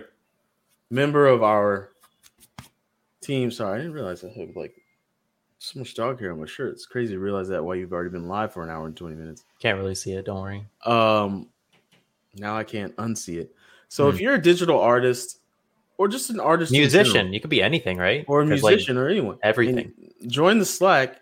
And as you, you know, this could be a mutual thing as you where you learn NFTs and how to launch them and how to mint them and how to be the NFT. You'll help us help our community, right? And it'll be pretty nifty. uh, Hmm, So, for it. um, Don't acknowledge it. Don't acknowledge it. Oh, Don't okay. acknowledge it. okay. Uh, if you've ever been a past guest of the show, you're gonna get NFT'd by us, and there's nothing you can do about it because we own the audio. So, motherfucker. All right, so anyways, uh, let's uh, give some shout outs. I'd like to give a shout out to Megan Thee Stallion. Girl, you're really doing it. You're doing it. Look at her. Is She's, she though? you know, she was in nursing. you know, she's in nursing Is school. she though? Right now. she's now? in nursing school right now. as Anybody can be in nursing school. Actually, it's pretty pretty competitive. Not anyone can be in nursing school. Mom's She's clearly doing it right. Oof. I actually heard. have to know that she competes very well with your your mom, Corey. Um, shout out to Michelle Obama. Shout out to uh, Lori Harvey and Michael B. Jordan. Michael B. Jordan. Shout out to her. Shout out to her and him. Um, you know, shout out to Aladdin for doing his shit. oh, well played. the Sid. entire world that you could just be a street rat, but still get to marry the princess of Arabia. Um. Bidet token. Oh, of course, the OG Zoe Saldana, uh, Zoe Saldana with a wide mouth. Uh. all right, guys. Just said bidet token, the sophisticated shit coin.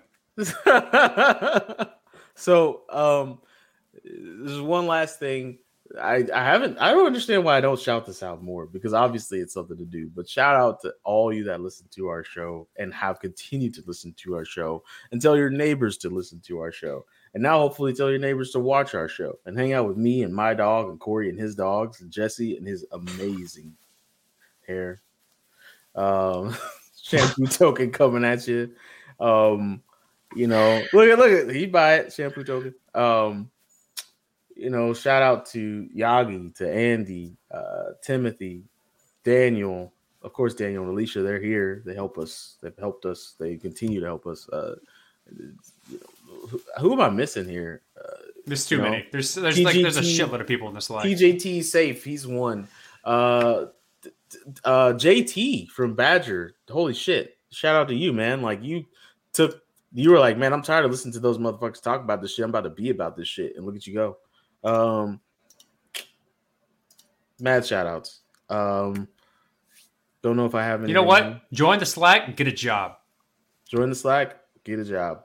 We'll, should be we'll our bitch. It, we'll, we'll help you get a job. I've seen multiple people join the Slack, become a part of the community, learn about stuff, These are facts. up, and get a job that has changed their career. Oh man. It's got to be a multiple good commercial. Are you working in a job that sucks balls? Are you You're- working?